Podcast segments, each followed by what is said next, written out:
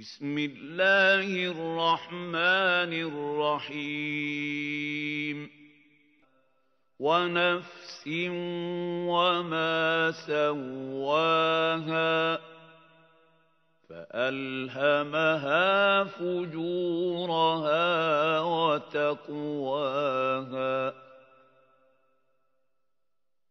قد أفلح من زكاها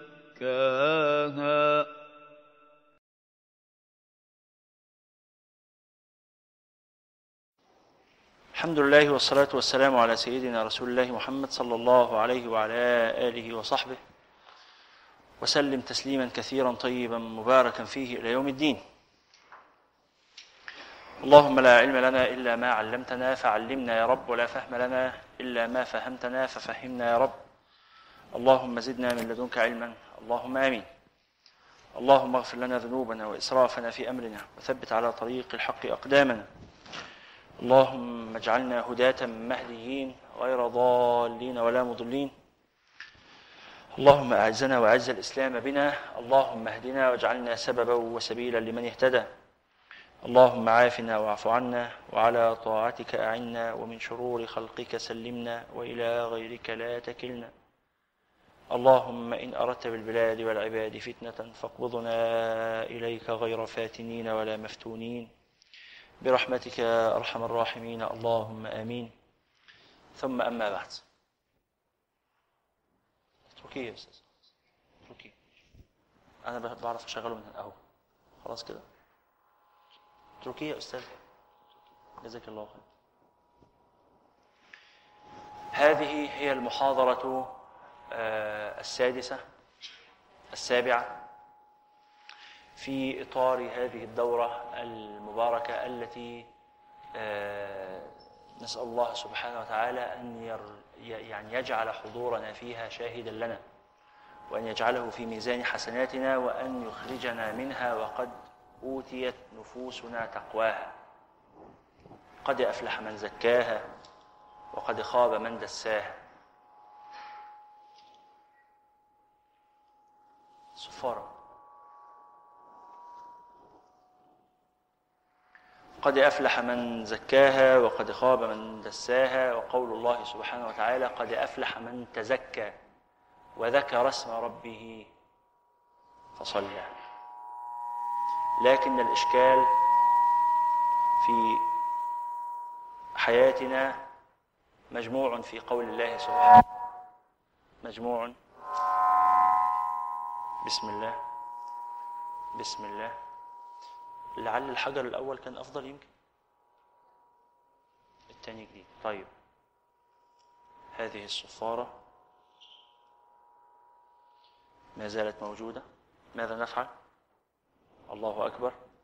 الآن تسمعون؟ بقيت الصفارة. معلش مش مشكلة. خير وبركة. الحمد لله.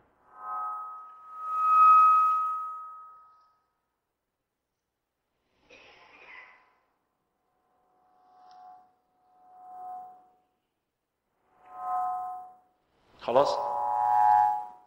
خلاص؟ هذا جيد؟ الصوت جيد الآن لا إشكال. شكرا جزيلا. أتعبناكم. جزاكم الله خير قد أفلح من زكاها وقد خاب من دساها والآية الأخرى قد أفلح من تزكى وذكر اسم ربه فصلى. لكن الإشكال هو بل تؤثرون الحياة الدنيا. والآخرة خير وأبقى. إن هذا الذي يعظكم به القرآن لفي الصحف الأولى. ليس أمرا جديدا. لقد كان هذا في صحف إبراهيم وموسى.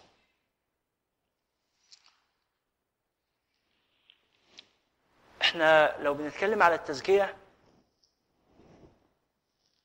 فمن أكبر المشكلات أو يمكن يكون أكبر المشكلات على الإطلاق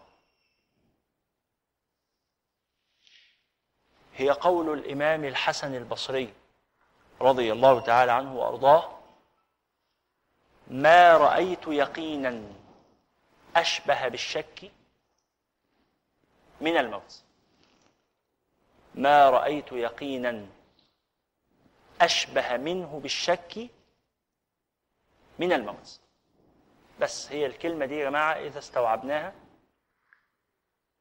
من الموت إذا استوعبناها حق الاستيعاب فأقدر أقول إنه أغلب مشكلاتنا في الحياة ستنتهي. إذا علم الإنسان أنه ملاق ربه. وأنا كلما بكلمكم على حاجة شخصية يعني كلما رأيت موقفا يفعله بعض الناس أو تعرضت أنا شخصيا لموقف آه، ما غريب تخطر في بالي هذه الآية. قول الله سبحانه وتعالى ألا يظن أولئك أنهم مبعوثون؟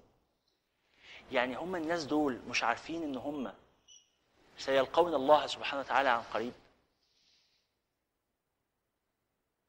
ألا يظن أولئك أنهم مبعوثون؟ ومبعوثون لإيه؟ ليوم عظيم.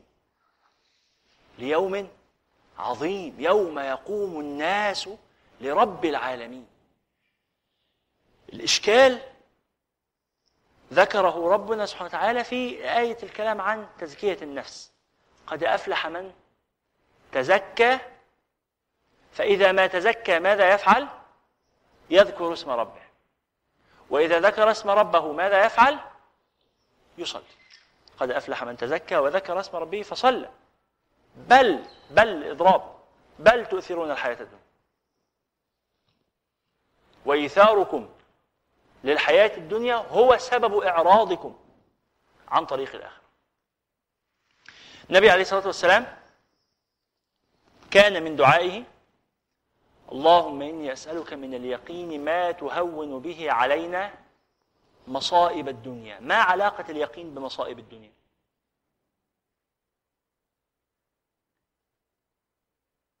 أحد الصالحين كان يقول والله لو كشف الحجاب ما ازددت يقينا. الصحابي لما سأل النبي عليه الصلاة والسلام كيف أصبحت؟ قال أصبحت مؤمنا حقا. فالنبي عليه الصلاة والسلام سأله. قال له خد بالك اللي أنت بتقوله ده خطير. قال لكل قول حقيقة. فما حقيقة إيمانك؟ قال أصبحت كأني أرى الجنة من أمامي. الجنة عن يميني والنار عن شمالي والصراط من تحتي وكتاب ربي من أمامي وكأني أرى عرش ربي منصوبا كأننا يوم القيامة. فالنبي عليه الصلاة والسلام قال له لما سمع منه هذه الإجابة عرفت فالزم. هذا الذي قلته صحيح. هو حقيقة الإيمان. حقيقة الإيمان ألا ترى الدنيا فإنها زائلة فانية. وإنما تعمل فيها بمقدار بقائك فيها. يقولون اعمل لما يبقى بقدر ما يبقى. وهذه قاعدة في رياضة النفس وسياستها. اعمل لما يبقى بقدر ما يبقى. أحد أحد الأصدقاء كان بيتجوز فهيتجوز في شقة قانون جديد إيجار. فكل لما يجي يعمل حاجة في الشقة هيصرف بقى في الديكور وفي التشطيب وفي التجهيزات الأساسية يرجع يقول لا لا دي قانون جديد دي شقة إيجار. خليني لما أبقى أشتري أبقى أصرف في اللي أنا هشتري فيه لكن دي حاجة يعني قاعدين فيها شوية صغيرين وماشيين. فيعمل أي حاجة بس تقضي الغرض يا دوب على قد قضاء الغرض إن هو يبقى شكل المكان كويس يستقبل فيه الناس بعد الجواز. فكتب الكلام ده كده في فيسبوك قال هو إحنا بنتعامل مع حياتنا في الدنيا على إنها شقة إيجار ولا تمليك؟ الواقع إن إحنا تعاملنا مع الدنيا على إنها تمليك إن إحنا قاعدين هنا وغالبا مطولين ومستقرين. لكن النبي عليه الصلاة والسلام قال حاجة غير كده قال كن في الدنيا كأنك غريب أو عابر سبيل واحد معدي واحد معدي. إذا أصبحت فلا تنتظر المساء. وإذا أمسيت فلا تنتظر الصباح. طب أمال أعمل إيه؟ وخذ من صحتك لسقمك. شوية وهتتعب. شوية دول جايين قريب قوي على فكرة. شوية وهنعجز كلنا. أو هنموت قبلها يعني على حسب. الصوت مش مسموع؟ الصوت في الخلف مسموع؟ مين مش سامع؟ مش سامعين؟ بتجاوبوا إزاي على السؤال لو مش سامعين؟ مش واضح. أرفع ده شوية لفوق. كده بقى واضح؟ كده بقى أحسن؟ الحقيقة أنا شخصيا في القيام بكون أنشط لكن دورة التزكية بالنسبة لي تدرسها في مشقة بالغة. ولولا أني كلفت يعني إن أنا أنوب عن أخي وصديقي وحبيبي الشيخ أحمد الدمنهوري آه، في هذه المحاضرات علشان عنده يعني ظرف شخصي ما كنت قبلت ابدا. أن أدرس. أنا قلت لهم في الإدارة في شيخ العمود في بداية تدريسي إنه أنا مستعد أدرس أي حاجة حتى لو تدبير منزلي. يعني أدرس أي حاجة. إن شاء الله ما فيش مشكلة. يعني دارسين وفي الحدود اللي إحنا مذاكرينه إحنا نعرف نحضره ونشرحه للطلبة. في العلوم الشرعية والعربية طبعا مش, مش أي حاجة طب يعني. قلت لهم إلا العقيدة والتزكية. وحاولوا كتير في المسألة دي قلت لهم ما بقدرش أدرس لا العقيدة ولا التزكية. حتى يعني حصل هذا فقالوا لا أنت اللي هتدرس وتعينت فيك فوافقت. لكن بيشق علي جدا الكلام في التزكية. لمعنى بسيط وهو إنه إنه هذا فن أغلبه عمل وأقله الكلام. أغلبه العمل. ولو إن إحنا حنع... نتكلم قليلا ونعمل بهذا فقط الذي تكلمنا فيه نرزق الخير. لكن الإشكال إن إحنا نتكلم بتكلم عن نفسي يعني. نتكلم كثيرا ولا نقول شيئا. يعني لا يتحول هذا الكلام إلى واقع إلى سلوك إلى إلى إلى عمل إلى حياة نعيشها. فهذا سبب انخفاض صوتي وخروجي عن مألوف عادتي في التدريس. لكن معلش آه، إحنا هنحاول مع بعض إن تكون هذه المجالس آه، يعني خطوة لنا معا ولست والعياذ بالله ابدا. قائدكم في هذا بل أنا في آخر الركب. ولولا والله والله العظيم يا إخواني وهذا لا علاقة له لا بتواضع ولا بشيء. والله سبحانه وتعالى يحاسبنا على هذا الكلام وعلى هذا القسم. إنه لو أن للذنوب رائحة لشم الناس رائحتي. وهو ستر ربنا بس اللي مكملها كده إنه إيه يعني اشتغل يمكن يبقى في مصلحة للناس في شغلك ولا في تدريسك ولا في حركتك. وهذا الخاطر ربما يكون خاطر من الشيطان فيمنع الإنسان عن العمل. فلا نسمح للشيطان أن يبالغ في يعني تشويه صورتنا أمام أنفسنا فيمنعنا ذلك عن العمل بل نعمل ونترك حظ أنفسنا وهذا ما سنتحدث عنه اليوم. إن شاء الله لما نقرأ الكتاب ونفتح الشريحة اللي قدامنا. أنك لا ترى نفسك في الحقيقة أنت لست بشيء لست بشيء إنما أنت محل لظهور نعمة الله سبحانه وتعالى على خلقه فالله سبحانه وتعالى يريد أن يبتلي بك بعض الناس وأن يكرم بك بعض الناس وأنت مجرد أداة منظر بس شكل. والغافل والشقي من انشغل بنفسه. آه، فظن أن لها حقا. والسعيد من دان نفسه كما قال رسول الله بس تصلوا عليه صلى الله عليه وسلم. النبي عليه الصلاة والسلام يقول الكيس يعني العاقل من دان نفسه وعمل لما بعد الموت. هذا وتاني يرجع سيرة الموت يا جماعة. والله الحياة كلها مشاكلها تنتهي إذا كان ذكر الموت حاضرا في فؤاد الإنسان. الكيس يعني العاقل تام العقل. من دان نفسه ما معنى دان نفسه؟ اتهم نفسه.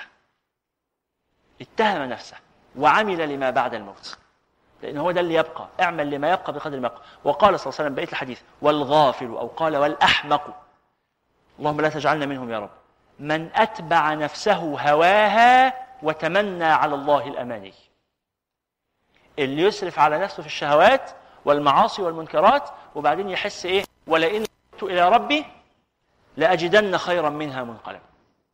أهو لما قال الكلمة دي أم صاحبه قال له قال له صاحبه وهو أكفرت؟ آه آه فوق لنفسك ركز. أتظن أن الله لأجل أنه أكرمك في الدنيا؟ الآية في سورة ال- الفجر. إيه إن ربك للمرصاد فأما الإنسان إذا ما ابتلاه ربه الآية الأخرى بتاعت سورة الكهف فأما الإنسان إذا ما ابتلاه بتاع سورة الفجر فأما الإنسان إذا ما ابتلاه ربه فإيه؟ فأكرمه ونعمه فيقول ربي أكرمن. ده أنا يعني ما شاء الله علي ما هنا ما هناك. ده أنا لأني مستحق للكرم. إنما أوتيته على علم عندي. سورة القصص. فيقول ربي أكرمن. وأما إذا ما ابتلاه أنت ما جبتليش المايك التاني. مش عايزين؟ حاضر. حاضر. وأما إذا ما ابتلاه فقدر عليه رزقه فيقول ربي أهانا. كلا. أنتوا حسبتكم غلط.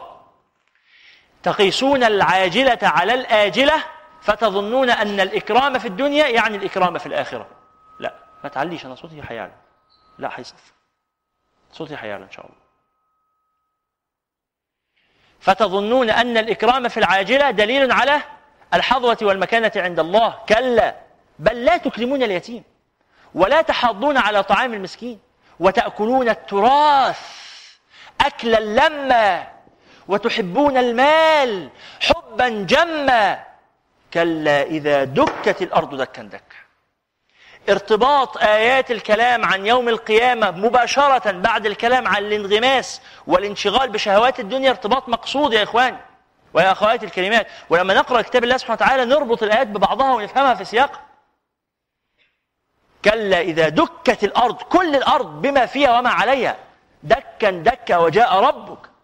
والملك صفا صفا وجيء يومئذ بجهنم يومئذ يتذكر الإنسان. وأن له الذكر يقول يا ليتني قدمت لحياتي. فيومئذ لا يعذب عذابه أحد. ولا يوثق وثاقه أحد. يا أيتها النفس المطمئنة بأي شيء تطمئن النفس؟ ما الذي يجعل نفس الإنسان نفسا مطمئنة؟ نجد هذا في سورة فصلت آية رقم 30 الآية من 30 إلى 36 في سورة فصلت. اقرأوها وأكثروا من قراءتها.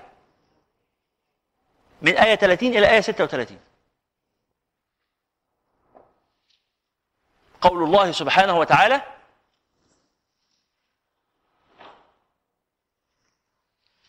استغفر الله. إن الذين قالوا ربنا الله ثم استقاموا تتنزل عليهم الملائكة ألا تخافوا ولا تحزنوا وأبشروا بالجنة التي كنتم توعدون.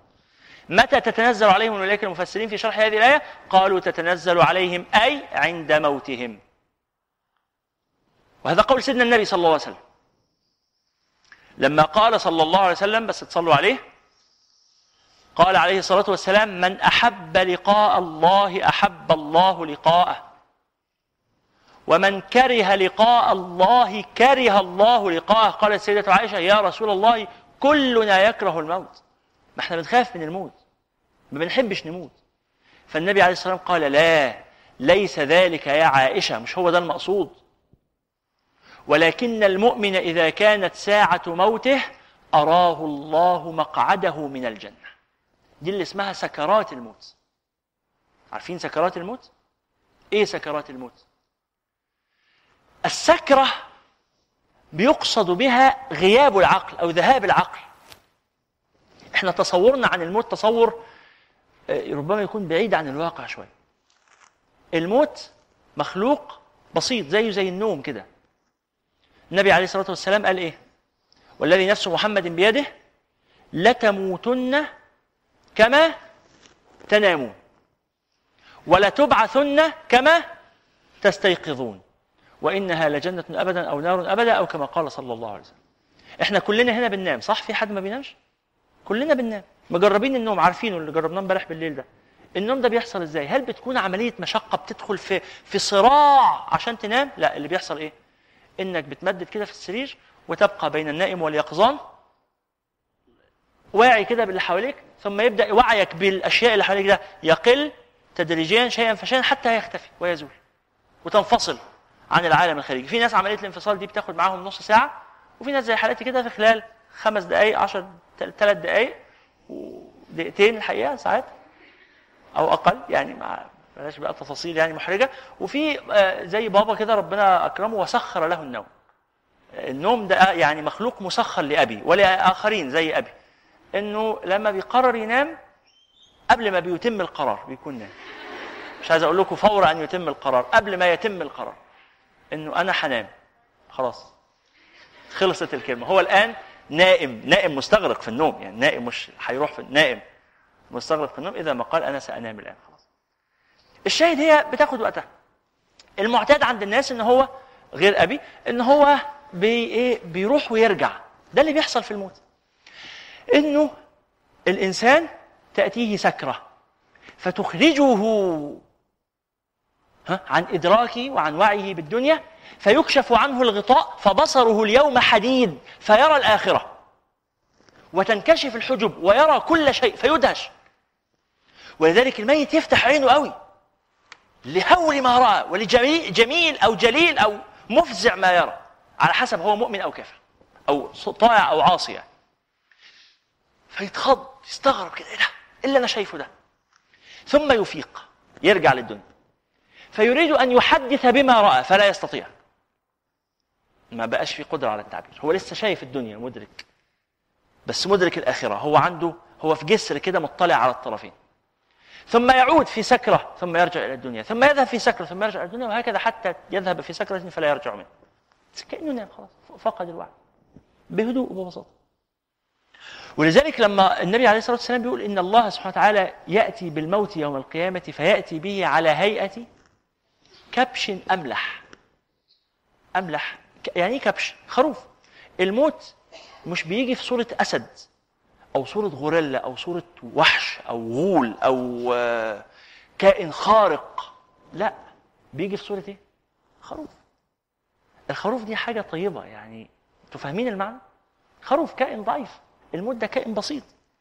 ولو اتعاملت معاه بلطف هيبقى لطيف معاك يعني عادة يعني المفروض مش حب الموت يحبك واكره الموت يكرهك لا مش بنقلش مش بنهزر في الكلام. نقصد إنه حقيقة الموت ده مخلوق بسيط. خلق من خلق الله. فهو مرحلة بتنتقل بها من نوع حياة إلى نوع حياة أخرى. حقيقة التفكير في الموت ليست هي إنك تفضل تفكر في الخروف ده وهو بينطحك إنما إنك تفكر في اللحظة اللي أنت هتعدي بيها من جنب الخروف ده من جنب الكائن ده من جنب الشيء ده ثم تنتقل إلى نوع حياه أخرى ما الذي ستفعله؟ لأجل هذه الحياة الأخرى. هو ده معنى التفكير في الموت يعني التفكير لما بعد الموت. وهذا قول النبي صلى الله عليه وسلم بس تصلوا عليه. قال صلى الله عليه وسلم حديث لسائلين العاقل أو قال الكيس من دان نفسه. طب وبعد ما يدين نفسه بعد ما يتهم نفسه يعمل إيه؟ وعمل لما بعد الموت لحظة الموت لحظة بسيطة وهتخلص وكلنا هنعدي بيها. وقريبة خالص. وقريبة خالص. عمرنا مهما طال فهو قصير. بل قصير جدا.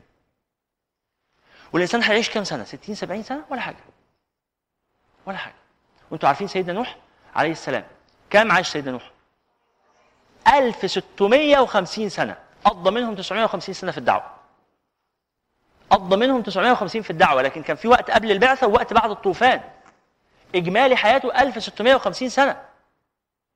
وهو على فراش أنت عارف 1650 سنة؟ إحنا دلوقتي سنة 1436 هجرية. يعني هو من قبل النبي ب 200 سنة. يعني كل بقى بالخلفاء الراشدين بالأمويين بالعباسيين بالعثمانيين بالمماليك بالهكس هو قاعد يتفرج على كل ده. وتقوم دولة وتيجي دولة وهو قاعد وقام الملك وعاش الملك ومات الملك وتيجي الجمهورية وتروح الملكية ويجي الإمارة ويجي الوزارة وهو قاعد. شاف كل ده؟ 1650 سنة وهو على فراش الموت قيل له يا أطول البشر عمرا كيف وجدت الدنيا؟ قال وجدتها كدار لها بابان دخلت من أحدهما وخرجت من الآخر. ما لحقتش أعيش. شفت حاجة. وأنا شفت حاجة في الدنيا. الدنيا دي قصيرة قوي وجدتها كدار لها بابان. دخلت من أحدهما وخرجت من الآخر. سيدنا آدم عاش ألف سنة. الناس في أول الزمان كانت أعمارهم طويلة وأجسامهم كبيرة. سيدنا آدم كان طوله 60 ذراعا في السماء. 60 ذراعا الذراع الهاشمي 58 سم و8 من عشرة أو 58 سم يعني 60 ذراع دي معناها 40 متر تقريبا. 40 متر يعني عمارة 14 دور أو 13 دور. ده طوله حجمه. فده لما يجي يشوفنا يمسك الواحد مننا كده أنت ابني يعني فرق الحجم مخجل جدا. يعني أنت واقف كده خلاص.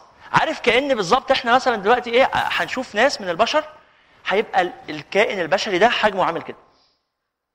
وهو بنفس الحجم ده لابس ومتشيك وبيتحرك ورايح وجاي وبعدين نيجي نبص كده نلاقي مثلا 50 واحد منهم قاعدين في مكان بيدوا محاضرة. ال 50 دول هيبقوا بالنسبة لنا قاعدين على الكتاب ده. فأنت قاعد تبص كده عليهم وواحد قاعد بيديهم محاضرة وهم حاسين إن هم دكاترة ومهندسين وأطباء ويعني واخدين الموضوع بجد كأن هم بني آدمين. هم بني آدمين في الحقيقة بس يعني حالة محرجة جدا. أنا دايما أختي ربنا يحفظها. كل ما تولد هي بتولد كتير. كل ما تولد أقوم أعمل القصة دي. أشيل ابنها ده أو أي طفل صغير لما بيتولد بشيله بستغرب جدا. بستغرب جدا إن هو شبه البني آدمين بالظبط. بنفس الشكل بس على صغير. فبفضل أقول لها كده. أقول لها ده شبه البني آدمين. تقول لي آه ما هو يعني هو منهم يعني. لا لا أنا آسف مع احترامي. بعدين هو لما يكبر هنبدله مع حد وهيجي لنا ولد بني آدم. لكن ده طفل طفل حاجة وبني آدم حاجة. حجمه عامل كده. فبحط كفه جنب كفي. كف الولد عامله إزاي؟ قد كده. وفيها خمس صوابع وعقلة الصابع كده تقوم قافلة تحسه حقيقي يعني شبه اللي بجد. بالنسبة لي ما بيكونش حقيقي ما بقدرش أفهمهم الحقيقة ولا أتقبل فكرة إن دول بني آدمين حقيقي. يعني أنا عندي مشكلة شخصية تجاه المسألة دي. الشاهد فالناس في أول الزمان أجسامهم كبيرة وأعمارهم طويلة. سيدنا آدم لما خلقه الله أخرج من ظهره كل نسمة هو خالقها إلى يوم القيامة. فنظر سيدنا آدم في وجوههم فرأى في وجوههم نورا ثم رأى نور واحد منهم زائدا فقال يا رب من هذا؟ قال هذا واحد من ذريتك يأتي في آخر الزمان يقال له داود. سيدنا داود أبو سيدنا سليمان. هذا من أنبياء آخر الزمان. كل الأنبياء بعد سيدنا إبراهيم اسمهم أنبياء آخر الزمان. و آه، النبي عليه الصلاة والسلام يقول بعثت أنا والساعة كهاتين. والله سبحانه وتعالى يقول اقتربت الساعة وانشق القمر. خلاص إحنا في الأخير خالص هذا واحد من ذريتك ياتي في آخر الزمان يقال له داود قال أي رب كم عمره؟ قال ستون عاما. الناس في آخر الزمان قلنا أعمارهم قصيرة. قال يا رب زده خليه يعيش شوية كمان زيادة. قال لا أزيده إلا من عمرك. عايز تديله انت تديله. قال أي رب كم عمري؟ قال ألف عام. ما هو قلنا في أول الزمان أجسام كبيرة وأعمار طويلة. فقال يا رب أتم له المئة. اديله 40 من عندي. فلما وصل سيدنا آدم 960 سنة عاش 960 سنة. فأتاه ملك الموت. فقال ما جاء بك؟ قال أتيت أقبض روحك. قال أخبرني ربي أني أعيش ألف عام. قال قد أعطيت أربعين منها لواحد من ذرياتك يأتي في آخر الزمان يقال له داود. قال ما أعطيت أحدا شيئا. النبي عليه الصلاة والسلام يقول جحد آدم فجحد ذريته. ونسي آدم فنسي ذريته وعصى آدم فعصى ذريته. العمر مش معزقة 40 سنة كده ومديهم ليه يعني؟ ما كفاية عليه عمره. يعني عاش 960 سنة ده أبونا أبو البشر. عاش 960 سنة ولسه عايز ال 40 اللي باقيين يعني لهم إيه؟ خلاص. الشاعر كان يقول مللت تكاليف سئمت تكاليف الحياة ومن يعيش ثمانين عاما لا أبا لك يسأمي. اللي يعيش 80 سنة يزهق. بس هو ذلك مع مع مع مللي هذا مع سأمي هذا يطلب الحياة واستمرار الحياة فيها. فرجع ملك الموت إلى ربه وهو به أعلم فقال أمره الله سبحانه وتعالى أن يتم لآدم الألف ثم أمره بعد ذلك أن يتم لداود المئة. فعاش سيدنا داود مئة سنة وعاش سيدنا آدم ألف سنة. سيدنا نوح بعمره هذا الطويل مر يوما على امرأة عجوز تبكي عند قبر فقال يا امرأة ما يبكيك؟ تعيطي على إيه؟ قالت أبكي ولدي الذي قد مات ابنها مات وقعدت تعيط عليه. قال كم كان عمره؟ قالت ثلاثمائة وخمسون عاما. يا حبة عيني اتخطف في عز شباب الولد كنا هنقدم له في الحضانة يعني كان داخل كي جي 2 350 سنة بس. ففزع يعني الكلمة لما سمعها فضحك ابتسم فابتسم. فقالت ما يضحكك؟ التبسم في اللغة هو الضحك. فقالت ما يضحكك؟ يعني أنا قاعد أعيط مقهورة على ابني. راعي مشاعري. طبعا طب يعني يا حاجة لما هو 350 سنة طب حضرتك يا فندم يعني إيه؟ يعني أنت عندك كام سنة؟ 600 مثلا 700 ما نعرفش. فقالت ما يضحكك؟ قال يا امرأة كيف بك إذا جاءت أمة في آخر الزمان أعمارهم بين الستين والسبعين؟ فنظرت إليه وقالت بين الستين والسبعين وما يفعلون فيها؟ ده الولد يعمل إيه الولد اللي عنده 70 سنة ده؟ طفل صغير عنده 70 سنة يعني هو ده لحق يعيش ولا يشوف الدنيا؟ 70 سنة بس. إزاي يعني؟ كأن دلوقتي جيت قلت لحضراتكم هيبقى متوسط أعمار الناس من سنة لسنة ونص. أيوه فين بقى؟ يعني فين الحياة؟ فاكرين الناس اللي كنت بكلمكم عنهم اللي قد كده دول؟ فتقابل واحد منهم تحاول تسلم عليه طبعا مش هتقدر بس هو عامل كده ماشي كده قدامك. حس بشخصيته وماله هدومه وكاوي القميص ولابس الكرافات ويعني ظابط نفسه كده. وبعدين تقول له أنت بتشتغل إيه؟ يقول لك أنا أستاذ دكتور في كلية هندسة. ما شاء الله. يعني يعني هو خلص ابتدائي وإعدادي وثانوي ودخل الكلية وخد ماجستير ودكتوراه. واستاذ دكتور عندك كام سنة؟ تسع شهور. ما شاء الله. أستاذ دكتور في كلية هندسة عندك تسع شهور. ما شاء الله. ساعتها أنت تحس بالإحباط يعني. طب إيه يعني أروح أنتحر أنا تسع شهور بقيت أستاذ دكتور؟ طب أيوه أصل هو خلاص فاضل له شهرين ثلاثة يطلع على المعاش ويقعد شهر على المعاش ويموت. يعني يا جماعة كلها مقاييس صعب علينا نفهمها ولذلك رحمة ربنا بأهل الكهف لما أن آه ناموا 350 309 سنة.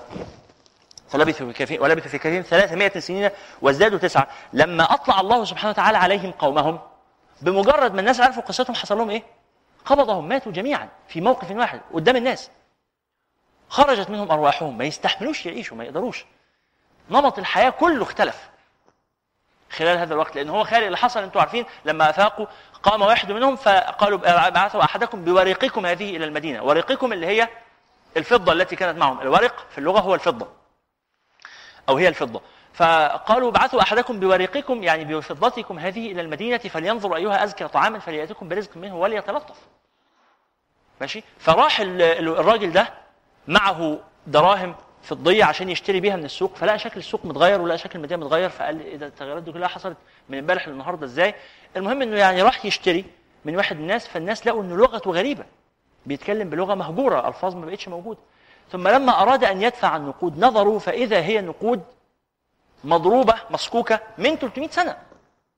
فالناس فزعوا من أمره وقالوا ده لص ده حرامي ده جن ده بتاع.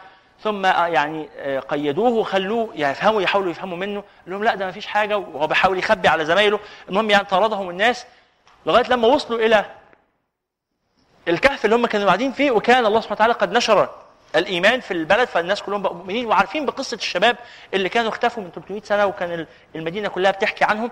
فقالوا هم دول هم دول ويعرفوا المعجزة وبتاع. في اللحظة دي ماتوا.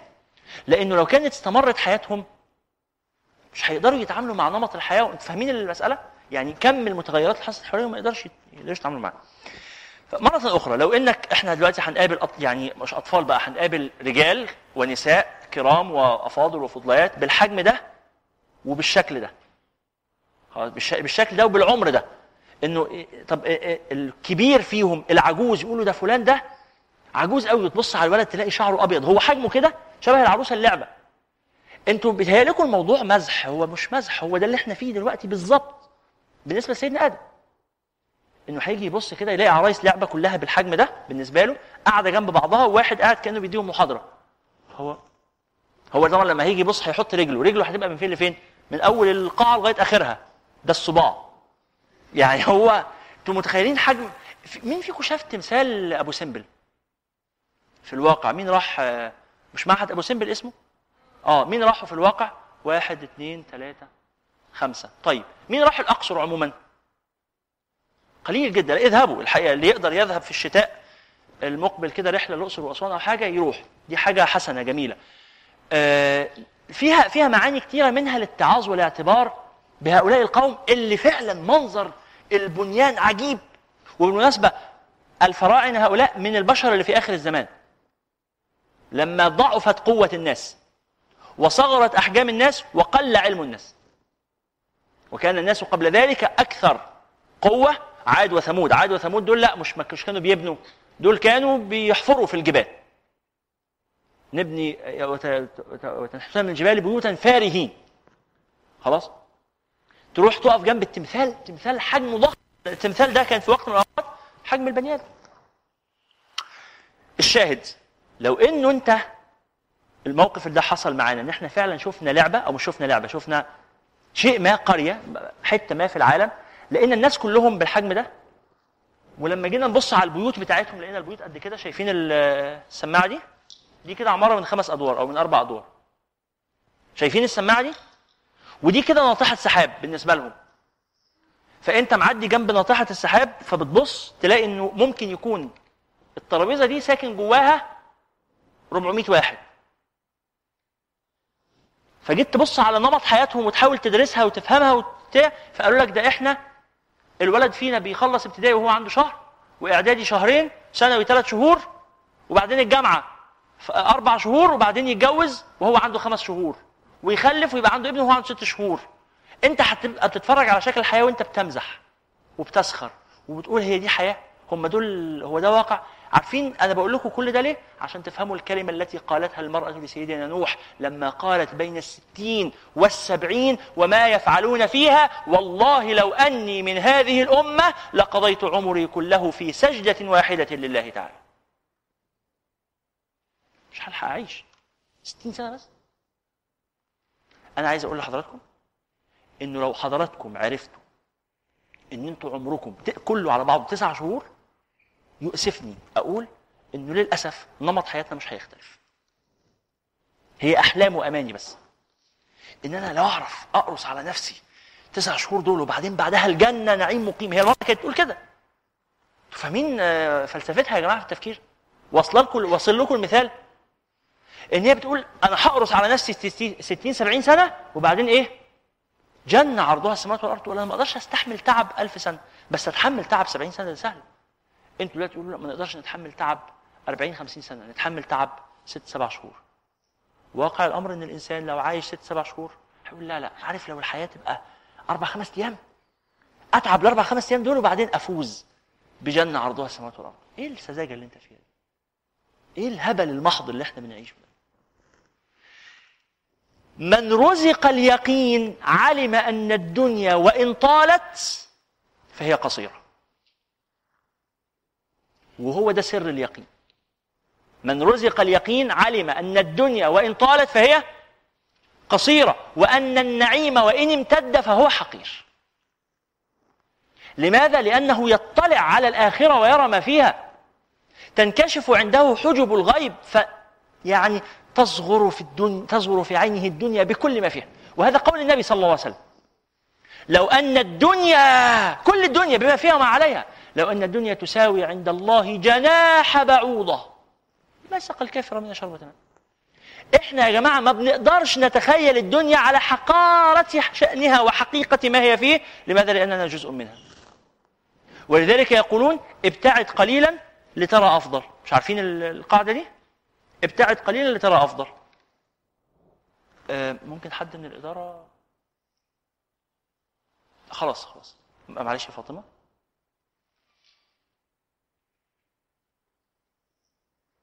أمي بس رد. ف فالنبي عليه الصلاة والسلام يلفت النظر إلى هذا عليه الصلاة والسلام. فيقول لو أن الدنيا تساوي عند الله جناح بعوضة ما سقى الكافر منها شربة ماء. لكن الدنيا لا تساوي. ولذلك النبي عليه الصلاة والسلام يقول في حديث آخر الدنيا ملعونة. ملعون ما فيها يعني إيه ملعونة؟ حقيرة صغيرة هينة تافهة ضائعة ذا- ذاهبة زائلة. ملعون ما فيها إلا ذكر الله. بس لا حاجة ثانية وعالم أو متعلم.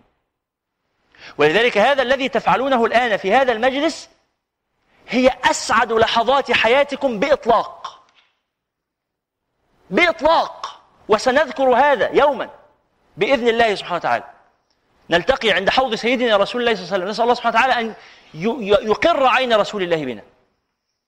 صلى الله عليه وسلم.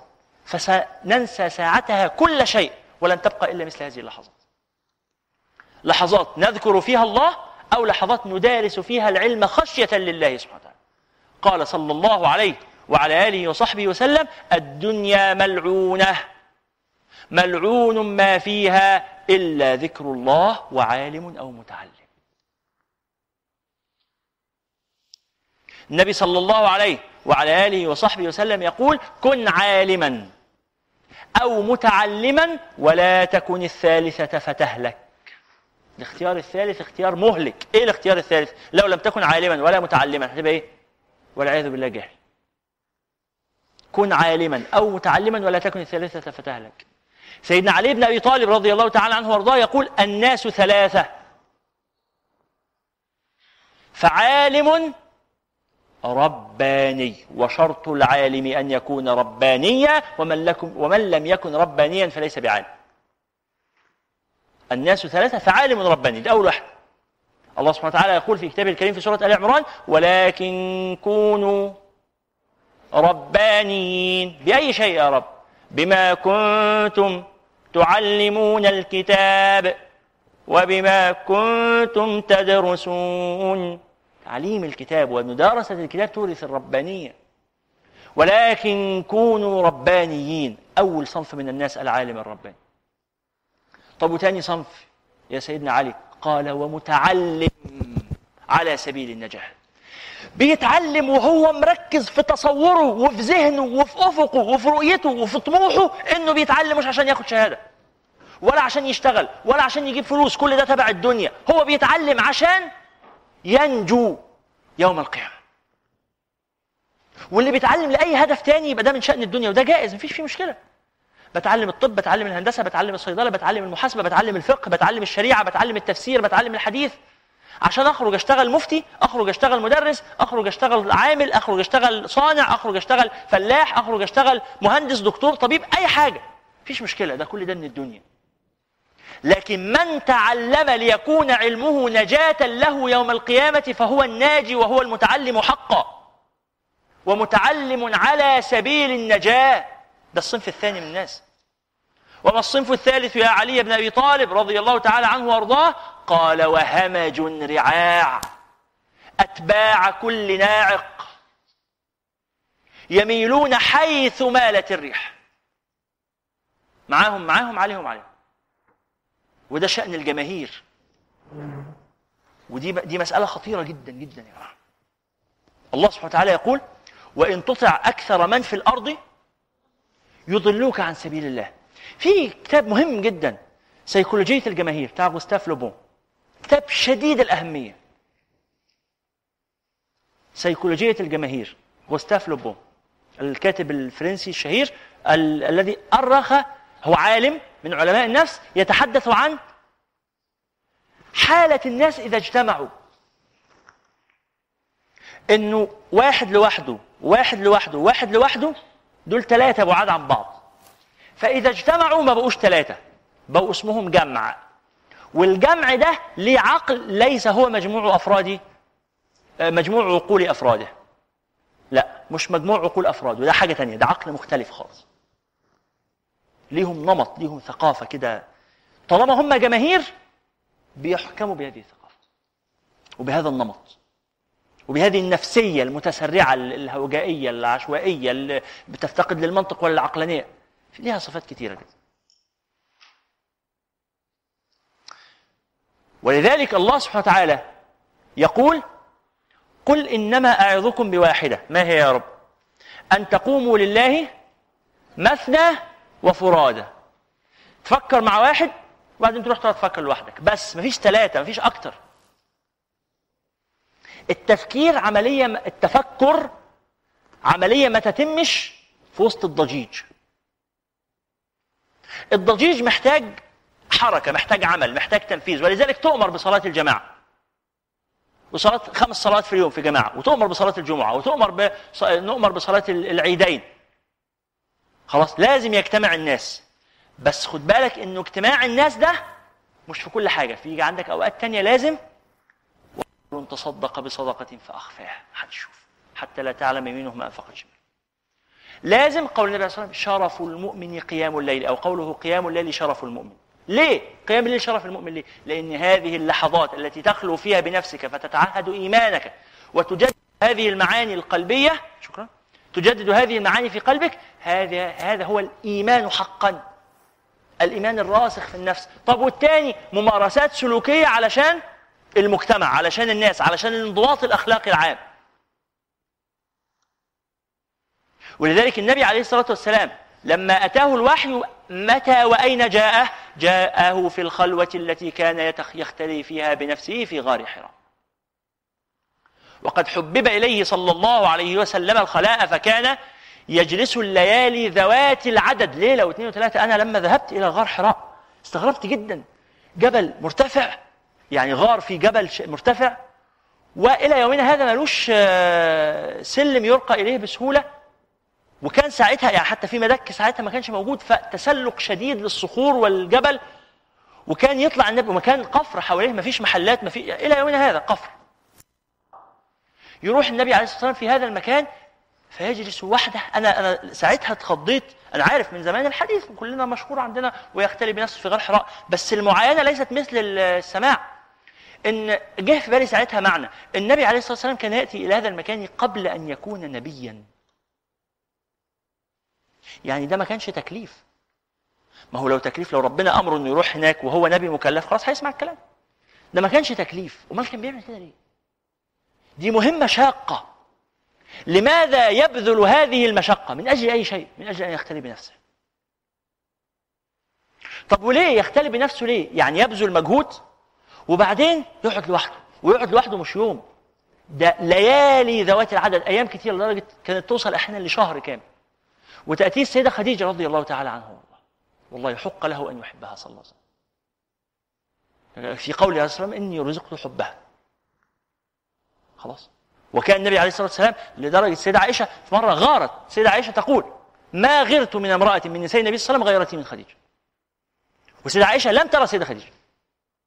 لم ترها ابدا. السيده خديجة ماتت قبل أن يتزوج النبي عليه الصلاه والسلام بالسيده عائشة بأكثر من تقريبا خمس سنوات. قبل أن يتزوج النبي صلى الله عليه وسلم بالسيده عائشة بخمس سنوات كانت السيده خديجة قد ماتت.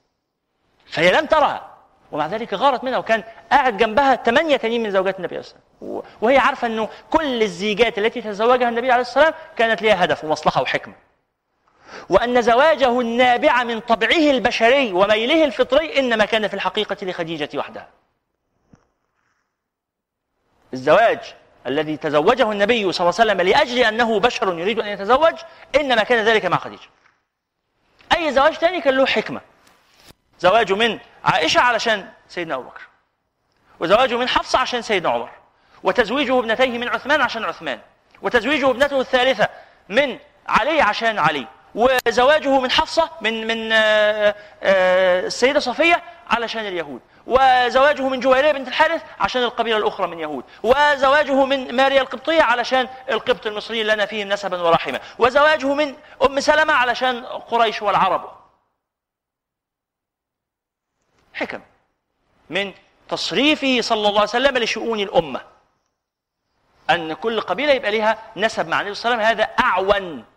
لهم على الدخول في الإسلام وأعون لهم على المناصرة ونمط الحياة. تزوجهم زواج شرعي أذن به الله سبحانه وتعالى وهذا مما لا بأس به أنه تتعدد أغراض الزواج. لذلك النبي عليه الصلاة والسلام قال تنكح المرأة لأربع وده بيشرحه شيخنا الشيخ أشرف مكاوي دورة أصول الفقه في دورة آه، البيت المسلم شرح جميل جدا. أنه تنكح المرأة لأربع لنسبها ومالها وجمالها ودينها. فاظفر بذات الدين مش معناها ذات الدين خلية الأوصاف الأخرى. لا. تظل المرأة تنكح لهذه الأسباب الأخرى لكن اجعل مع هذه الأوصاف الأخرى الدين. فتتزوج المرأة الشريفة وتتزوج المرأة التي تلد وتتزوج المرأة المعززة في قومها المكرمة وتتزوج المرأة التي تساعد أهلك أو تتزوج أيا ما كانت الأسباب الدنيوية. أو تتجوز واحدة عشان تشوف شؤونك أو تتجوز واحدة عشان خاطر تربي لك العيال أو تتجوزي واحد عشان ظل راجل ولا ظل حيطة أو تتجوزي يعني واحد عشان هو أي يعني واحد والسلام يبقى اسمي متجوزة أو تتجوزيها عشان تخلصي من أبوكي ومن زهقه فتروحي لواحد تاني أو تتجوزيها عشان نفسك يبقى ليكي بيت مستقل وعايزة ترتبي حاجتك بمزاجك وزهقتي من تحكم والدتك أو كل الأسباب اللي عشانها بيتجوزوا الناس دي حاجات عادية جدا. مفيش فيها إشكال. ونمط الحياة وما ينفعش نكلف الناس ما لا يطيقون إنه لازم الجواز يبقى توافق وتآلف وانسجام وعقول. عقول مين يا جماعة؟ صلوا على النبي صلى الله عليه وسلم. عقول مين؟ فين العقول عشان تتلاقى؟ يعني قبل ما نقول إن هي تتلاقى هي فين أصلا؟ خلاص مش كل الناس هيكلفوا بكده. أنا ولذلك تاني دراسة حال المجتمع مختلف كثيرا عن قراءة الكتب والروايات وتخيل نمط كده مش موجود في الحياة. رأيت كثيرا من التجارب حوالينا ما كنت أظن أن لهذا وجود أنا هقول لكم شيء ويمكن ده يعني خروج عن الموضوع بس لمناسبة وفائدة من الحاجات اللي أنا بستبشعها وبتعجب من وجودها في الواقع فكرة ضرب النساء. حقيقة يعني ما بقدرش أفهم إزاي ده بيحصل. إنه رجل وامرأة وإن المرأة دي في بيتها بتضرب ضرب مبرح كل يوم وشوشها منفخة وجسمها مكسر. عارفين الحديث بتاع أم زرع؟ تعرفون حديث أم زرع؟ أيكم يعرف حديث أم زرع؟ سبحان الله. عجيب. أيكم لا يعرفه؟ طيب واللي ما رفعش إيده في الحالتين؟ ما هو يا تعرفوه يا ما تعرفوش فيعني طيب ايا مكان الحديث ده حديث جميل اسمعوه اقروه حديث أم زرع. حديث في البخاري من حديث أم المؤمنين آه، عائشة أم عبد الله رضي الله عنها وأرضاها قالت جلست إحدى عشرة امرأة في الجاهلية فتعاهدنا وتعاقدنا على ألا يكتمن من أخبار أزواجهن شيئا. فقالت الأولى زوجي آه، لحم جمل غث على رأس جبل وعر لا سهل فيرتقى ولا سمين فينتقل. يعني هم في النهاية 11 واحدة من النساء قعدوا وعملوا عهد. العهد ده إن كل واحدة تتكلم عن جوزها وما تسيبش حاجة من اخباره تقول كل حاجة. فكل واحدة قالت اللي يعني إيه آه، في الاسمه واللي ربنا كتبه وكان أغلبهم بيذموا الحقيقة. مش عارفين ليه بس ده اللي حصل يعني. فأول واحدة دي قالت زوجي لحم جمل غث على رأس جبل وعر لا سهل فيرتقى ولا سمين فينتقل. وقالت الثانية زوجي عيا غيا طبق كل داء له داء. مجتمعة فيه بلاوي الدنيا كلها مجموعة فيه يعني فكري كده بعقلك في أي مصيبة تكون موجودة في جوزي ده. القطع وقطعة سرته عيا غاية طبق كل داء له داء. إيه يا حاجة بيعمل إيه؟ قالت شجك أو فلك أو جمع كل لك الشجاج جراح الرأس. والفل كسر عظام الجسد. فتقول هو إما أن يشج رأسك أو أن يكسر عظامك أو أن يجمع لك الأمرين معا. طب أنت لسه صبر عليه ليه؟ يعني ما الذي يحملك على أن تتحملي هذا النمط من الحياة؟ أنا بعقلي القاصر المحدود كنت بقول هذا السؤال حتى رأيت واقع نساء حوالينا المرأة. زوجها يشرب المخدرات ويدمنها ويشرب الخمر ولا يعمل عاطل رغم إنه عنده صحة. وقاعد في البيت وهي بتخرج تشتغل وتجيب فلوس وتديله. ومع ذلك يضربها كل يوم صباح مساء. ده مفزع بالنسبة لكتير من مننا وإحنا في وسط اجتماعي معين أو لينا طريقة تفكير أو وسط ثقافي أو يعني كده بنستغرب ونتعجب لكن ده كتير قوي منتشر. كتير بمعنى كتير والمجتمع مليان. ويعني زملائنا وأصدقائنا اللي بيشتغلوا في دار الإفتاء كل لما بنقعد مع بعض في ناس في المشيخة وناس في دار الإفتاء وناس في الأوقاف متوزعين كده. الناس بتوع دار الإفتاء دول يعني مش طبيعي والله العظيم اللي حاصل عندهم ده ربنا يكون في عونهم. على رأي واحد من أصدقائنا بيقول تحمل إلينا قاذورات الناس كل يوم. هو كل شوية هو قاعد طول النهار حاطط ودنه والناس تيجي تحكي له مشاكل وهو يقول إجابة.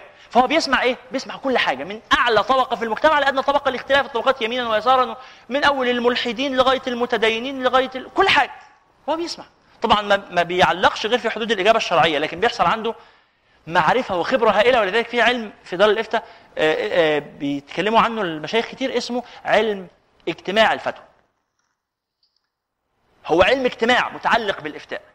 لازم المفتي يبقى دارس المجتمع. واللي فيكم كان حاضر معانا في الدورة التعريفية وإحنا بنتكلم في التعريف بعلم الفقه. خلاص؟ عارفين الإمام الش- الشافعي يقول أقمت عشرين سنة أطلب أيام الناس. أستعين بذلك على الفقه. قول الخطيب البغدادي في الفقيه والمتفقه ولا بد للفقيه من التعلق بمعرفه بطرف من معرفة آه، كل شيء من أمور الخلاف والضد والجد والهزل والهزل والدنيا والآخرة. ولا يعرف ذلك إلا بمقابلة الرجال وأصحاب المقالات المختلفة وكثرة المساءلة لهم وقراءة الكتب ودوام درسها والمذاكرة فيها. لازم يبقى عارف كل حاجة. الشاهد فكنت أتعجب عجبا شديدا. ما الذي يحمل هذه المرأة على هذا الصبر؟ فإذ على رأس هذه الأسباب مش الأسباب الاقتصادية كما قد يتبادر لأن هي اللي بتنفق. إنما سبب اجتماعي. إن المجتمع مش هيتقبلها إذا طلقت. ده في حالات. وفي حالات تاني سبب نفسي. فالمرأة تقول وهي منكسرة باكية والله هو من جواه كويس. فين كويس ده؟ هي شايفاه إزاي؟ فين؟ أنا بحاول أدور في حكيها في قصتها. فين؟ هي شايفة حتة كويسة فيه. ما أعرفش.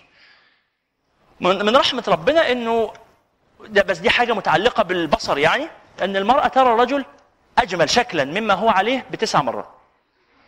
وده رحمة ربنا. إن هم ما بيشوفوش الواقع. أحيانا كتير واحد صديقك يتجوز تبص اتجوز إزاي؟ ده ما بتشوفش. يعني هو اللي رضيت بيه دي ما بتشوفش. واقع الامر رحمة ربنا. الحمد لله. آه هي فعلا ما بتشوفش. هم أظن لو شافوا الواقع إحنا هنبقى وضعنا محرج جدا. ربنا ساتر علينا. وعارفين برنارد شو كان بيقول؟ الرجل أجمل من المرأة. فيقولوا له ليه؟ قال لأن الرجل لا يحتاج إلى تجميل أما المرأة فتحتاج إلى تجميل. في راجل بيحط مكياج وحاجات كده راجل ما الرجال لا يستعملون هذه المساحيق. طبعا عرفت قريبا إنه لا في بعض يعني وصلنا لمرحلة إنه يعني البعض يستخدمه لكن نتكلم عن الرجال لا يحتاجون إلى هذا. آه، فأجيب عن هذا القول بقولهم لا إنما يتزين من كان أهلا لأن يتزين فالراجل فاقد الأمل أصلا هيزين إيه؟ يعني ما جماله ليس في شكله. الشاهد اللي مخرجنا للقصة دي كلها إيه؟ نفس هذه المرأة وهي بتقول جواها حاجة كويسة هي تحبه وهي تميل إليه وهي تقبل كل هذا النمط من الحياة الصعبة لأجل لحظات كانت فيها ذكريات حسنة مع هذا الإنسان.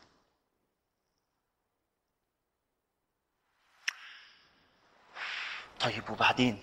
يعني ده شيء عقولنا ما تقدرش تت- تتقبله أو تفهمه أو تستحمله. واقعنا اللي إحنا بنعيشه في هذا المعنى.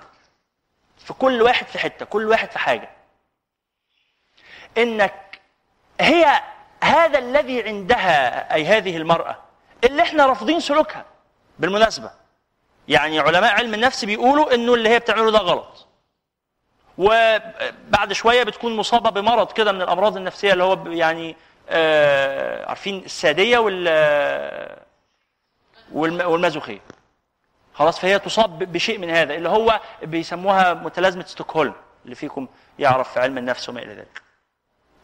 اللي هي حب الجلاد حب الضحية للجلاد. القط يحب خناقه يعني بالمثل المصري فده دي ده تشوه نفسي ما وبيحتاج إصلاح وتقويم لكن مرة أخرى ما الذي يصبرها على كل هذا البلاء؟ أمور أخرى حسنة من وجهة نظري هي طيب اللي إحنا حكيناه ده كله كان عشان إيه؟ علشان نعلم أن واقعنا الذي نعيشه نستطيع فيه بل نمارس فيه عملية من عمليات اليقين التي تهون علينا مصائب الدنيا لكن هذا اليقين ملموس ومعاش. فهي عندها يقين بأن هي جربت لحظات كويسة. وعندها أمل أن هي تكرر اللحظات الكويسة دي تاني. والمؤمن العاقل اليقظ الكيس الفطن كما يقول النبي عليه الصلاة والسلام من يجعل يقينه هذا الله أكبر الله أكبر من يجعل يقينه هذا في آخرته. فيدرك ساعتها ادراكا حتميا لا لبس فيه ولا غموض فيه ولا شك فيه بأنه ولا الاخره خير لك من الأولى. الله سبحانه وتعالى يقول في سورة الكهف في قصة من أجمل القصص في سورة الكهف ومن أهم القصص. أنتم عارفين سورة الكهف؟ نجاة من الفتن. وإحنا كلنا يريد النجاة. كلنا يريد النجاة. والله النبي عليه الصلاة والسلام يقول آه ما من نبي إلا وحذر قومه الدجال. أعظم فتنة يبتلى بها الناس هي فتنة الدجال. والدجال ده خلونا في مرة نبقى نتكلم عنه ضروري إن شاء الله نعمل محاضرة خاصة للكلام عن فتنة الدجال اللي إحنا عايشينها دلوقتي. واللي موجودة في كل زمان. عشان كده ما من نبي إلا وحذر قومه الدجال.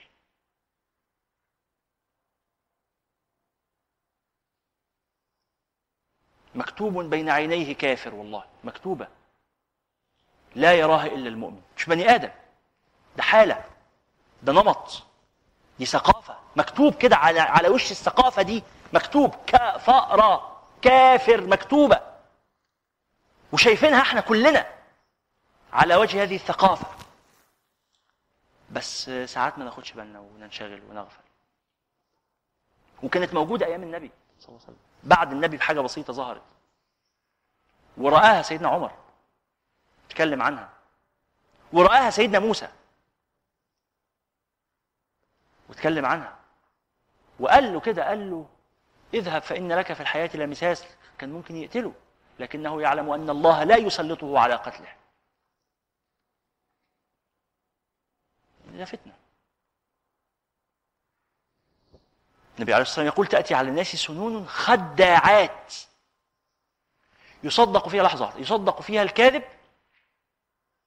ويكذب فيها الصادق ويؤتمن فيها الخائن ويخون فيها الأمين ويتكلم فيها الرويبضه قيل من الرويبضه يا رسول الله قال الرجل التافه يتحدث في شأن العامة. دي من أهم خصائص زمن المسخ أو زمن الدجال.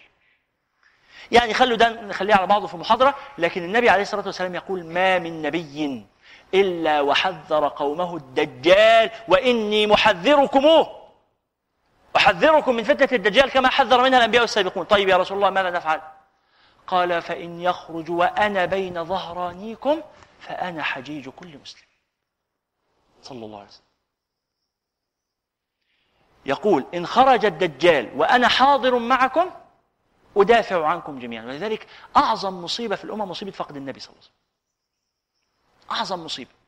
والنبي عليه الصلاة والسلام قال كده قال من ابتلي بحبيب له فليتذكر مصيبته فيا.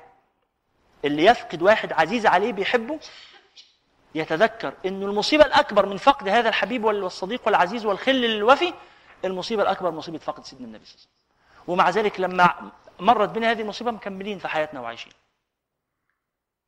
فمن ف- ف- فإن يخرج وأنا بين ظهرانيكم فأنا حجيج كل مسلم. طب يا رسول الله وإن يخرج ولست فينا. قال وإن يخرج ولست فيكم فكل امرئ حجيج نفسه. تصرف بقى. شوف هتدافع عن نفسك إزاي. طيب يعني نقعد كده من غير وسيلة ما يسيب لناش حاجة؟ لا ابدا صلى الله عليه وسلم ابدا. أكرم أكرم من أن يفعل بنا هذا. يوم النبي عليه الصلاة والسلام يقول فمن لقيه يعني وأنا مش موجود معاكم فمن لقيه فليقرأ عليه فواتيح سورة الكهف أو قال خواتيم سورة الكهف. نعم أستاذة صاحبة السؤال. تفضل. حضرتك عندك سؤال؟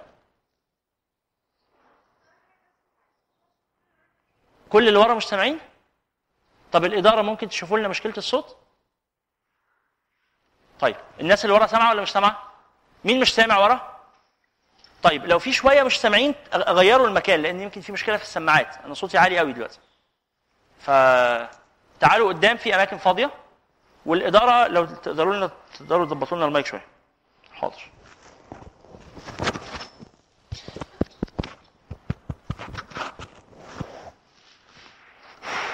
طيب شوف النبي عليه الصلاة والسلام يقول إيه؟ الإدارة ممكن سو كويس؟ انت سامعاه كويس صح؟ خلاص يبقى المشكلة في ودانهم يروحوا يتعالجوا مش مشكلتنا صح؟ الاداره بتقول لكم كده. طيب شكرا. شكرا. الاداره عايزه تقول لكم اللي مش سامع يروح يتعالج مش مشكلتنا. ما عندناش هنا عيادة للأنف والأذن والحنجره شكرا. أنا بتقول عليهم ما قالوش كده والله دول ناس طيبين. بس أنا اللي مفتري وظالم. ربنا يسلمنا من الظلم. طيب عايز أكمل الفكرة اللي إحنا كنا ماسكين طرفها. بنقول إيه؟ إيه الفكرة اللي كنا ماسكين طرفها؟ سورة الكهف نجا من الفتن فمن لقيه فليقرأ عليه فواتيح سورة الكهف أو قال خواتيم سورة الكهف. سورة الكهف فيها النجاة من الفتنة الأكبر والأخطر وهي فتنة الدجال ففيها النجاة من الفتن الأخرى. سورة الكهف دي عبارة عن إيه؟ عبارة عن قصص أربع قصص. قصة أصحاب الكهف قصة صاحب الجنتين قصة سيدنا موسى والخضر وقصة ذو القرنين وبعدين تعرض لقصة بداية الخلق وقصة آدم يوم القيامة قصص أخرى متناثرة لكن أربع قصص أساسية 110 آية السورة سورة الكهف 110 آية منها 73 آية في القصص وبقية الآيات إما مقدمة للقصة أو تعقيب على القصة من ضمن أجل ويعني و... و... يعني أهم هذه القصص أو القصص القرآني قول الله سبحانه وتعالى واضرب لهم مثلا رجلين. جعلنا لأحدهما جدتين من أعناب وبعدين وحفظناهما بنخل وبعدين وجعلنا بينهما زرعا. شوف المشهد جنتين من أعناب ومحفوفتين بالنخل. وبين النخل وبين الجنتين زرع كثير. إيه ده؟ كلتا الجنتين آتت أكلها ولم تظلم منه شيئا. وفجرنا خلالهما نهر. أنت ده, ده إيه ده؟ نمط الحياة عنده عامل إزاي؟ أنتوا واخدين بالكم مستوعبين النعيم اللي الإنسان ده عايش فيه؟ عنده ملايين مملينه مليارات. خلاص؟ وبعدين؟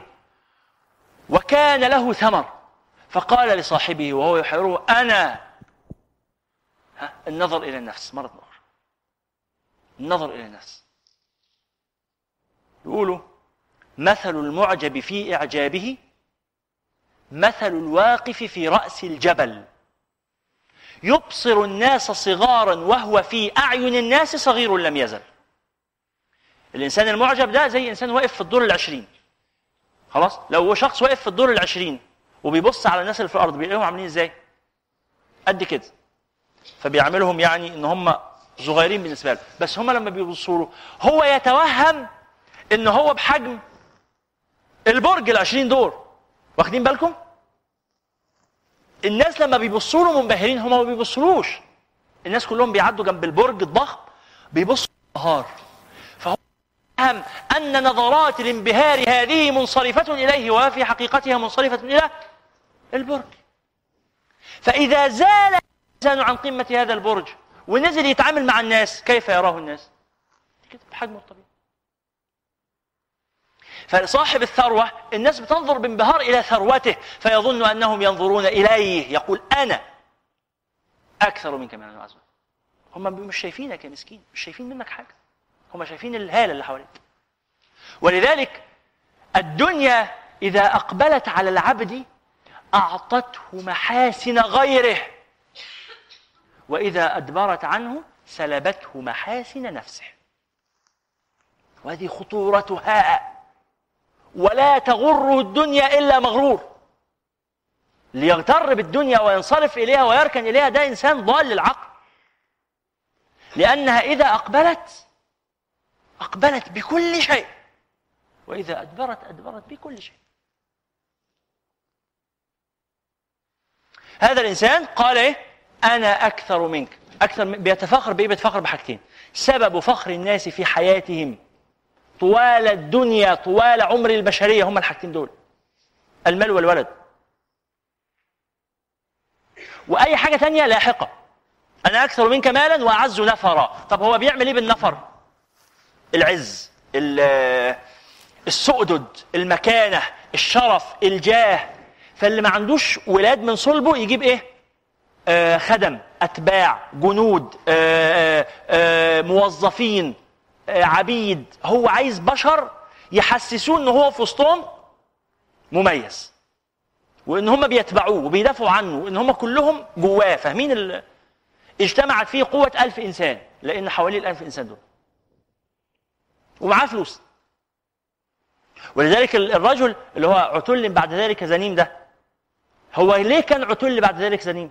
ده مين؟ ده ده الوليد بن المغيرة المخزومي وكان بيسخر من النبي عليه السلام كان يقول ليه؟ عن النبي عليه السلام إنه عندي من الولد ما ليس عنده أن كان ذا مال وبنين. ها؟ عتل بعد ذلك زنيم أن كان ذا مال وبنين. إذا تتلى عليه آياتنا قال أساطير الاولين سناسمه على الخرطوم. إنا بلوناهم كما بلونا أصحاب الجنة. إذ أقسموا ليصرمنها مصبحين ولا يستثنون فطاف عليها طائف من ربك وهم نائمون فأصبحت كالصريم. خلصت في لحظة انتهت. فتنادوا مصبحين أن يغدوا على حرثكم إن كنتم صارمين. فانطلقوا وهم يتخافتون ألا يدخلنها اليوم عليكم مسكين. وغدوا على حرد قادرين فلما رأوها قالوا إنا لضالون بل نحن محرومون. في حاجة غلط. قال أوسطهم. ألم أقل لكم؟ لولا تصدقون. مفيش فايدة من الكلام دلوقتي خلاص راحت. أنا أكثر منك مالا وأعز نفرا. قال له صاحبه وهو يحاوره أكفرت بالذي خلقك؟ من تراب. ثم من نطفة. ثم سواك رجلا. هو ليه صاحبه قال له التراب والنطفة؟ إيه لازمة التراب والنطفة؟ يذكره بأصله الحقير بأصله البسيط.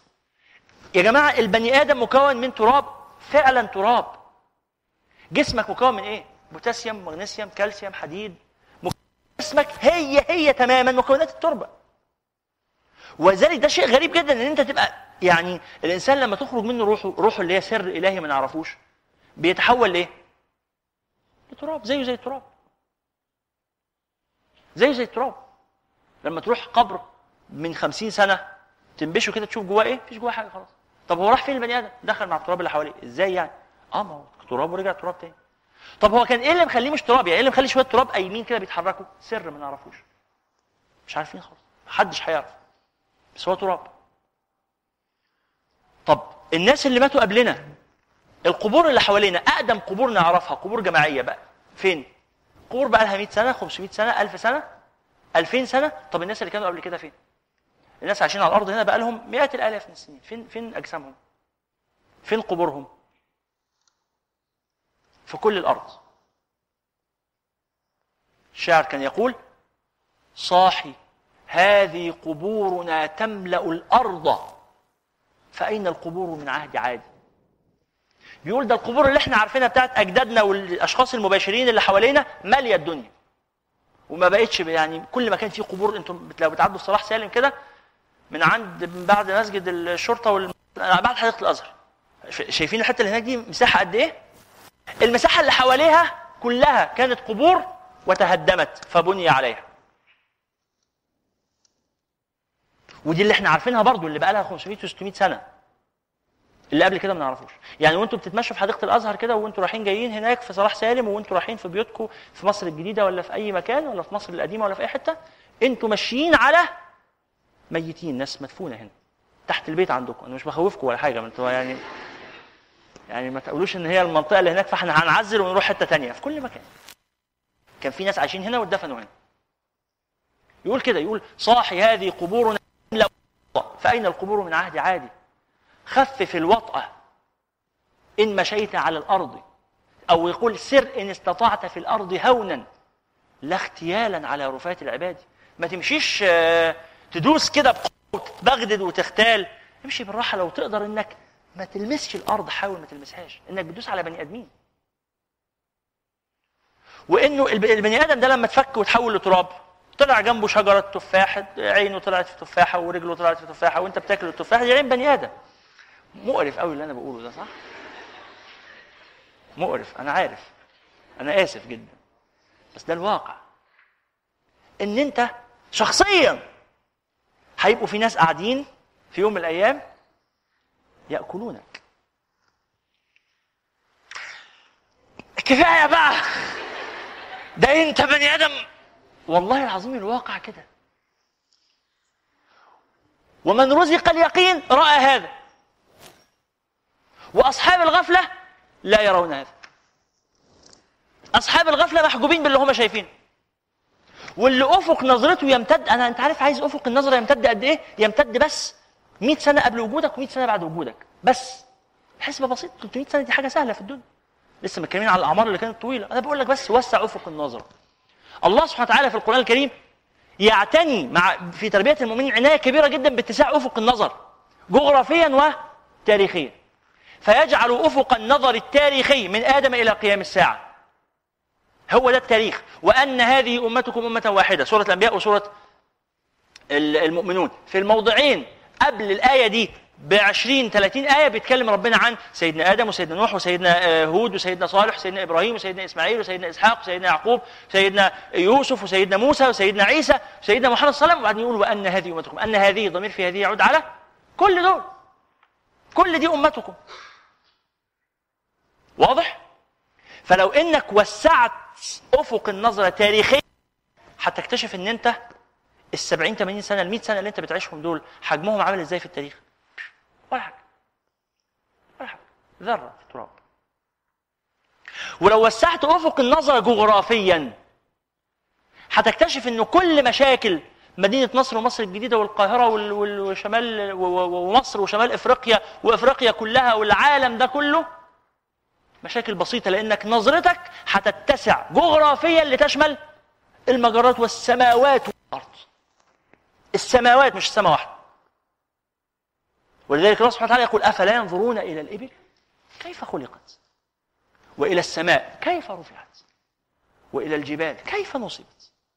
وإلى الأرض كيف سطحت؟ الأسئلة دي كلها مش محتاجة تفكير فذكر. خليهم بس يفتكروا. عشان هم جواهم الإيمان جواهم اليقين جواهم الحق. لكن بيتغافلوا وبينسوا. ذكرهم فذكر إنما أنت مذكر. لست عليهم بمسيطر مش بتاعتك دي. طب ومن تولى وكفر فيعذبه الله العذاب الأكبر. أمره إلى الله. فلو الإنسان مرة أخرى اتسع أفقه في النظر تاريخيا وجغرافيا هيلاقي إنه مشاكله كلها بتاعت الزمان والمشا... والمكان. المشاكل عاملة إزاي؟ محدوده ولذلك يكون اليقين هو الذي يهون به على الإنسان مصائب الدنيا. إنه تصغر كل المشاكل. أنتوا فاهمين المعنى المقصود؟ إنه كل المشاكل هي في الحقيقة صغيرة. بس أنت ليه بتشوفها كبيرة؟ أنتوا أقول لكم على حاجة. لما يكون في قدامنا هنا لوحة الحيطة دي شيء. ترون هذا الحائط؟ مكتوبة عليه كلمات. لوحة كبيرة. لو قربت من الكلمات ولزقت وشك فيها. سترى نقطة الفاء بحجم الصفحة. بس انت لما بتبعد بتكتشف إن هي مجرد نقطة فوق حرف الفاء صح؟ كيف رأيت الصورة ورأيت الصغير صغيرا والكبير كبيرا لما بعدت؟ كيف تبتعد عن الدنيا وأنت منغمس فيها تزكية النفس؟ اكتبوا كده هذه القاعدة. أول حياة النفس موت النفس. دي بداية التزكية. أول حياة النفس موتها أي موت النفس. بس. دي القاعدة. إذا خرجت عن نفسك استطعت أن تراها. إذا نفسك حكم عليك حياتك إذا نفسك مسيطرة عليك إذا نفسك لا تترك لك فرصة لأن ترى غير نفسك نفسك حية. وإذا كانت نفسك حية فهي ميتة. إذا كانت نفسك حية فهي إيه؟ ميتة. وإذا أردت حياتها فأمتها. ولذلك يقول القائل والنفس تطهر إن عودتها الجهود. حياة طهارة النفس في المجاهدة. الله سبحانه وتعالى يقول والذين جاهدوا فينا لنهدينهم سبلنا. ما علاقة المجاهدة بالهداية؟ وعشان كده بقول لكم إن كل مشاكل الدنيا دي الهدف الوحيد منها إن نفوسنا تطهر. بس والله يا اخوانا الله سبحانه وتعالى لا يريد منا شيئا. أقسم لكم. والله ما هيحصل حاجة. أنا أنا يعني المعنى بس اللي بحاول أقوله؟ إن ربنا مش عايز مننا حاجة ده معنى إحنا عارفينه من الحديث. لكن يتأكد هذا المعنى أنا بكلمكم عن تجربة شخصية. الفترة اللي فاتت كنت منشغل بقراءة التاريخ. أكثر معنى لقيته قائم في نفسي هي فكرة التكرار ده. فمفيش حاجة هتحصل. مش معناها نفقد الأمل. يعني أنا مش عايز أوصل صورة مجتزأه أنت فاهمين أنا قصدي؟ الحمد لله. أنا سعيد أنا قلت كده. طبعا يعني أحسن ما كنت تخدعوني. طيب هقول لكم باختصار. الدنيا ما فيهاش جديد ولا هيبقى فيها جديد. إزاي؟ زي لعبة. عارفين ال- games بتاعت الكمبيوتر؟ ال PlayStation والحاجات دي؟ هل يستطيع لاعب بيلعب ال games إيه الألعاب اللي بيلعبوها؟ Need for Speed دي اللي أنا أعرفها. بيلعبوا إيه تاني؟ إيه؟ هم اللي عارفين. أنتوا أنتوا عارفين ال PlayStation؟ أنتوا كمان ما شاء الله. حتى ال PlayStation هتنافسوا عليه. يعني يا جماعة مش كده يا جماعة. سيبوا فرصة للناس تعيش. فيفا مثلا. خلاص. أي لعبه في ألعاب حرب آه، بتاعت الاستراتيجية دي. Medal of لسه دي موجودة؟ الحمد لله. ما, ما يعني الحاجات دي كلها أعرف أسمائها بس وعلاقتي بيها محدودة. المهم اللعبة دي ليها مبرمج. وبعدين في واحد مستخدم صح؟ هل يستطيع المستخدم في اللعبة إن هو يفعل شيء غير ما صنعه المبرمج؟ طيب أنا في اللعبة بجمع فلوس. أنا في لعبة بحبها اللي هي لعبة زوم ما كنت ألعب ابدا ابدا في الكمبيوتر إلا هذه اللعبة. لماذا؟ ولعبه ساذجة جدا ساذجة جدا جدا. بس أنا كنت مش متخيلين والله بتوصل بيا أحيانا إن أنا ممكن يوم أقعد أربع ساعات متواصل أقوم لأصلي وأرجع أكمل. لماذا؟ لأن هذه اللعبة الوحيدة التي تسمح لي عند تشغيلها بسماع المحاضرات بتركيز. فكنت أشغل لما يكون عندي محاضرات عايز أسمعها وأركز فيها فبسرح مع اللعبة دي وأنا مركز جدا تمام التركيز في المحاضرة. أي حاجة تانية محتاجة تركيز. دي لا ما فيهاش تركيز. بحسها حركة لا إرادية. فببقى مركز في المحاضرة تماما وفي إيدي ورقة وقلم. وقاعد أول ما يبقى في فائدة هتكتب سبيس وأقوم كاتب. بعدين أرجع أكمل. دي بتخليني أركز. يعني ده وسيلة من وسائل المذاكرة يعني. المهم أنا سيبكم من ده أنا عايز أقول لكم فائدة يعني تجربة شخصية. ساعتها في في اللعبة دي إنك بتجمع ذهب. خلاص؟ اللي فيكم عارفها يعني. فقمت مجمع أول مرة جمعت فيها ألف ذهبة ففرحت. وبتجمع محاولات كمان وحاجات كده. فقمت جمعت هو بيبدأ لك اللعبة بمحاولتين. أنا زودت عليهم فبقوا ثلاثة أربعة خمس محاولات عشر محاولات لدرجة إنه قفلت اللعبة. هي أظن 20 بيت أو 30 بيت. قفلت اللعبه فبقى معايا 50 محاولة و100 ألف ذهبة 100 ألف قطعة ذهبية في اللعبة. فلما جيت في آخر ضربة آخر كرة ستلقى في اللعبة أحسست بغصة حلق لا مثيل لها. لأنه في اللحظة دي هيروح عليا خمسين محاولة. أنا بقالي كذا يوم تعبان في تجميعهم على مدار أسبوعين متواصل بلعب كل يوم ساعتين ثلاثة في المساء عشان يتجمع عندي هذه الحصيلة وبعدين أنا دلوقتي هقفل اللعبة. فلما بقفل اللعبة بيحصل إيه؟ ريستارت بيرجع من الصفر. فكل هذا الذي جمعته سيذهب. طب أعمل إيه؟ ما أقفلش اللعبة؟ طب ما أنا هيبقى اسمي خاسر. هخسر. أخسر عشان أ أ يعني أكس يعني أنتوا فاهمين؟ المرة دي فهمتوا؟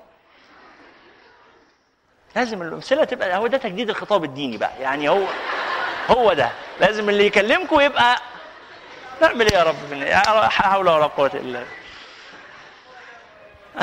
هو ده تجديد الخطاب الديني اللي بيقولوا عليه. ماشي. حسبنا الله ونعم الوكيل.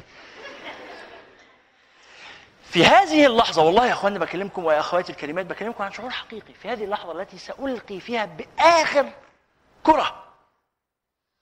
كل ما جمعته سيذهب في لحظة. فأدركت إيه؟ أدركت أن صانع اللعبة المبرمج ليس هدفه من اللعبة أن أنت تعمل إنجاز. لأن مفيش إنجاز هيحصل. إنما الهدف من اللعبة هو إنك تتبسط و تحس إنك عملت إنجاز تحس إنك عملت إنجاز. لكن هل هو في عمله شيئا؟ لو أنت قفلت اللعبه أو ما قفلتهاش؟ أنت لما بتكسب اللعبة أخوك بيدي لك جايزة. أو تنافسه وتفضل تقول له آه وأنا أشطر منك وأنت أشطر مني. منافسات كده هبلة. بالنسبة لصاحب مبرمج اللعبة يفرق معاه أنت وأخوك وكل اللي قربوا لك إذا كنتم محترفين في اللعبة أو غير محترفين فيها هتزود عنده في حاجة؟ ولا ولله المثل الأعلى. ولله المثل الأعلى. الدنيا بكل ما فيها ما فيش منها أي هدف خالص خالص يبقى إلا أنت عملك. وكل اللي بنعمله اللي بتديها واللي بتدرسها واللي بتسمعها واللي بتقراها والماجستير اللي بتاخده والدكتوراه اللي هتخلصها والجواز اللي هتتجوزيه والطلاق اللي هتطلق قصدي الخلفة اللي هتخلفيها وال... استغفر الله يعني ما في حكمت. يعني لا إن شاء الله ما تتجوزوش قصدي ما تطلقوش. وما ما تقعوش في أي مشاكل خالص إن شاء الله. قولوا آمين. كل التجارب اللي هتدخليها وهتدخلها في الحياة من حسنة أو سيئة ملهاش أي هدف ولا هتوصل لأي نتيجة مختلفة عن إن أنت. تنجو أو لا تنجو. تنجو أو لا تنجو. بس أنا عملت إنجاز خدت ماجستير. كأني خدت محاولة في اللعبة. خدت دكتوراه. خدت 15000 ذهب لحظة لما هتموت اللحظة دي اللي هتيجي فجأة وما هيبقاش قبلها مقدمات. يعني مش هقول لك باقي على محاولاتك في هذه الدنيا عشرة أيام يرجى الاستعداد سنغادر في يوم الخميس الساعة عشرة. ونكون مستنينا في محطة مصر في قطر هيجي هياكلك هتموت ساعتها. لا مش هيحصل. انت فجأة كده هتلاقي انه في ملك الموت بيقول لك آه إكسلانس لو سمحت انه يلا إحنا ماشيين دلوقتي. فتقول له طب لو سمحت بس كنت في حاجات بسيطة كده أقفلها. يقول له لا خلاص. طب ما أنا لسه عايز محاولة. لا ما فيش فرصة. طب أرجوك بس 10 دقائق أقول اتصل بماما أقول لها بس ما تعملش الأكل على الغداء عشان خاطر بتزعل ماما جدا لما تكون مجهزة الأكل وما أروحش. يعني أعرفها. هي هتزعل زعل أكبر من كده. واحد كان في مرة عمل حادثة. فكان أكبر كان هيموت في الحادثة. فهو في المستشفى أكبر هاجس دخل المستشفى وكان أصيب يعني إصابة بالغة. أكبر هاجس عنده إن أبوه لو عرف إن هو كان هيموت هيزعق له جامد قوي. يا ابني أنت كنت هتموت يا حبيبي. يعني يعني أشرح لك إزاي إنك هتتجاوز مرحلة إن بابا يزعق دي يعني. والله العظيم ده ده, ده بني آدم حقيقي يعني أعرفه. مشكلة كبيرة جدا. كانت بتؤرق عليه تفكيره وتمنعه من إنه يتلقى العلاج في المستشفى إنه بابا لو عرف إن هو كان هيموت كان هيعمل فيه إيه؟ لو كان مات كان هيزعق له جامد يعني. فالحمد لله أنا ما ماتش عشان بابا ما يزعلوش. يا ابني مش كده أرجوك مرارتي ما تستحملش. وهو بيتكلم بجد هو مش بيهزر انت بتضحكوا ما كانش بيهزر كان بيتكلم بجد. هو كان بيتكلم بجد. المسألة في إيه؟ إن هو ال ال الحياة عنده مترتبة بشكل إنه أكبر حاجة هي زعيق باباه وإنه المدة حاجة بسيطة مش مشكلة. فيعني هي إحنا إحنا حياتنا كده. الحياة دي لعبة بتلعبها. لن تزيد للمبرمج شيئا. اللي هو اللي صانع اللعبة. إنما كل الهدف إن أنت لما تحقق إنجاز تتبسط. طب وبعد انبساطك الإنجاز ده في حد ذاته بيروح فين؟ في اللاشيء كل حملة الماجستير والدكتوراه وكل أصحاب الملايين عبر السنين وكل أصحاب المليارات وكل أصحاب السلطة وكل أصحاب النفوذ وكل أصحاب السعادة وكل أصحاب الرحلات والخروجات والفسح والإصحاب والبلاي ستيشن وال- والأكل والشرب وكل الحاجات دي. أين ذهبت إنجازاتهم؟ لا شيء. لا شيء. ولذلك يقول القائل يا من بدنياه انشغل وغره طول الأمل الموت يأتي بغتة والقبر صندوق العمل. عندك حصالة بتجمع فيها. يا من بدنياه انشغل. اكتبوها هذه الأبيات إذا أحببتم.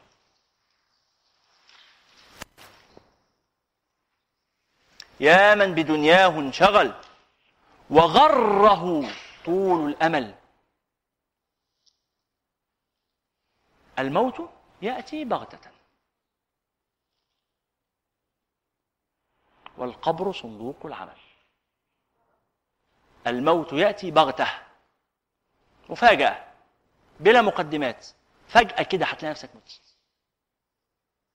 والقبر صندوق العمل. عارفين يا جماعة الإحساس ده إزاي؟ في حد أعرفه يعني مرتبط بشغل؟ البنت هي بنت. شغلها فارق جدا في حياتها. وممكن تحصل كوارث ممكن يبقى باباها في المستشفى ممكن لو حصل إيه هي لازم تكون في الشغل في وقت محدد عشان العملاء لو جم وما لقونيش الدنيا ممكن تتهد. فأنا في مرة قلت لها والعياذ بالله يعني ربنا يحفظك بس ماذا لو فجأة كده جيتي تصحي الصبح ما صحيتيش؟ قالت يا لهوي طب والعملاء؟ قلت لها انت ما صحيتيش. والله هو شبه صاحبي اللي كان آه، زعلان على باباه. قلت لها انت ما صحيتيش؟ قالت لي يعني إيه ما صحيتش؟ راحت عليا نومة هي ما كانتش واخدة بالها من ال- اللي أنا أقصده. قلت لها أنا آسف يعني مش مش راحت هي ما بتروحش عليا نوم يعني أنا ما شفتش حد في الحياة بيروحش عليه نومة غير البنت دي. غريبة جدا. فقلت لها طب لو ما صحيتيش؟ قالت لا ما ينفعش ما اصحاش. أنا ظابطه المنبه ويعني مأقلمه نفسي يعني لازم بصحى كل يوم في الوقت ده وبصحى. وحصل إيه بصحى؟ قلت لها لا أنا آسف يعني أقصد حاجة ثانية لو ما صحيتيش خلاص مش هتصحي تاني عمرك خلص. قالت لي طيب. إيه بقى؟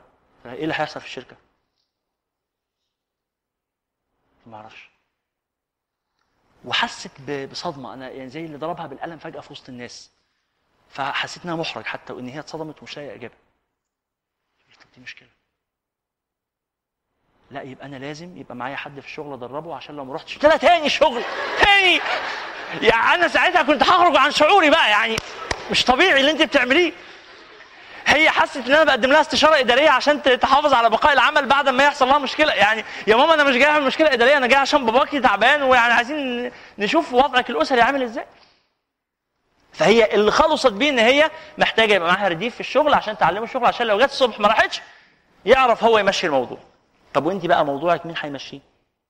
أنت رايحة على سكة جديدة ما حطيتيش فيها قلم مين هيمشيه هناك؟ مين معاكي؟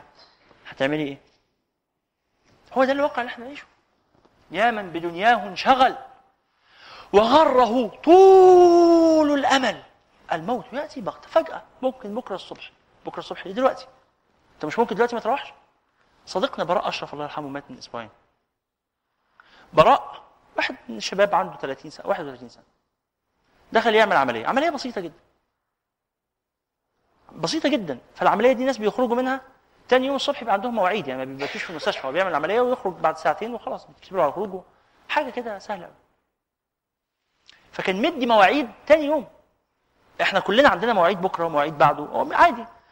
كان تاني يوم ده عنده خمس مواعيد.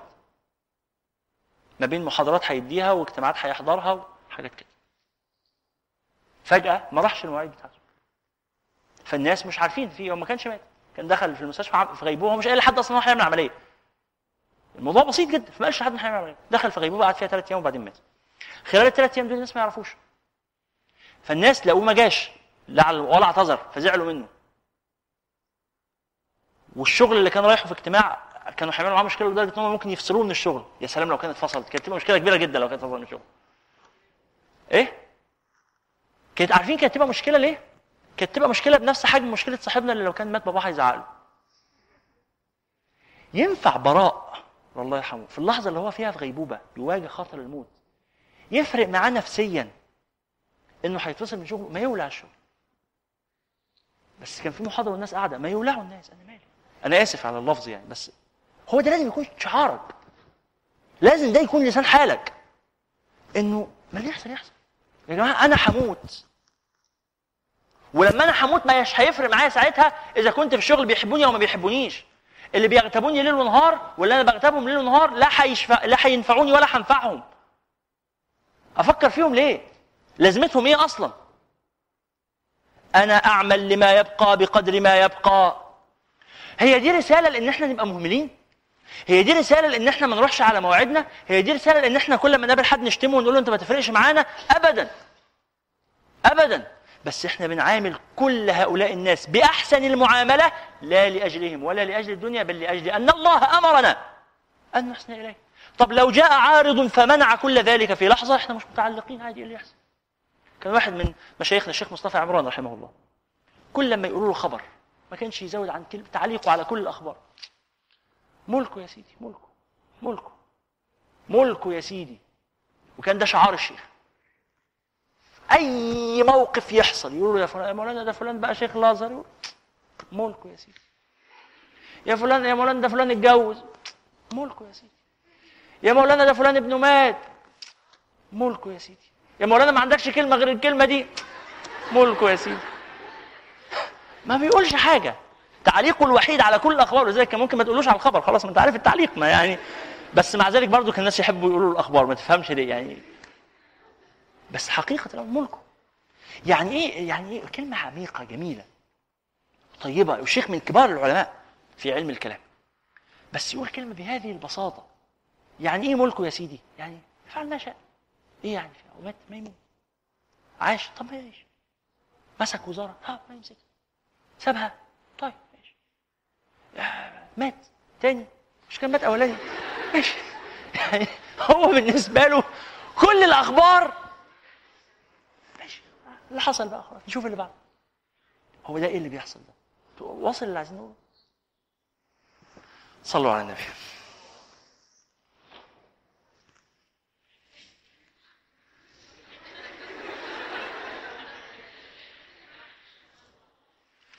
ومن عيوبها أي عيوب النفس رؤيتها الشفقة عليها.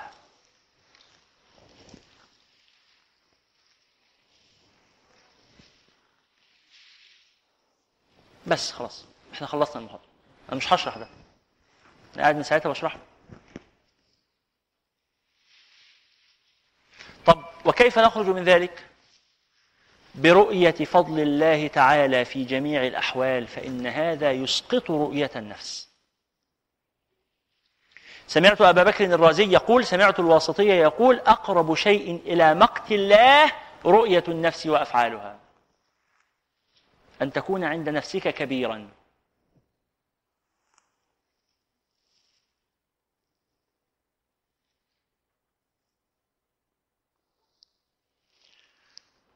ولذلك مر سيدنا عيسى يوما مع واحد من حواريه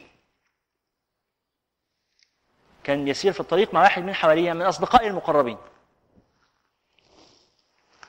فبينما هم كذلك إذ سار معهم واحد من عصاة بني إسرائيل.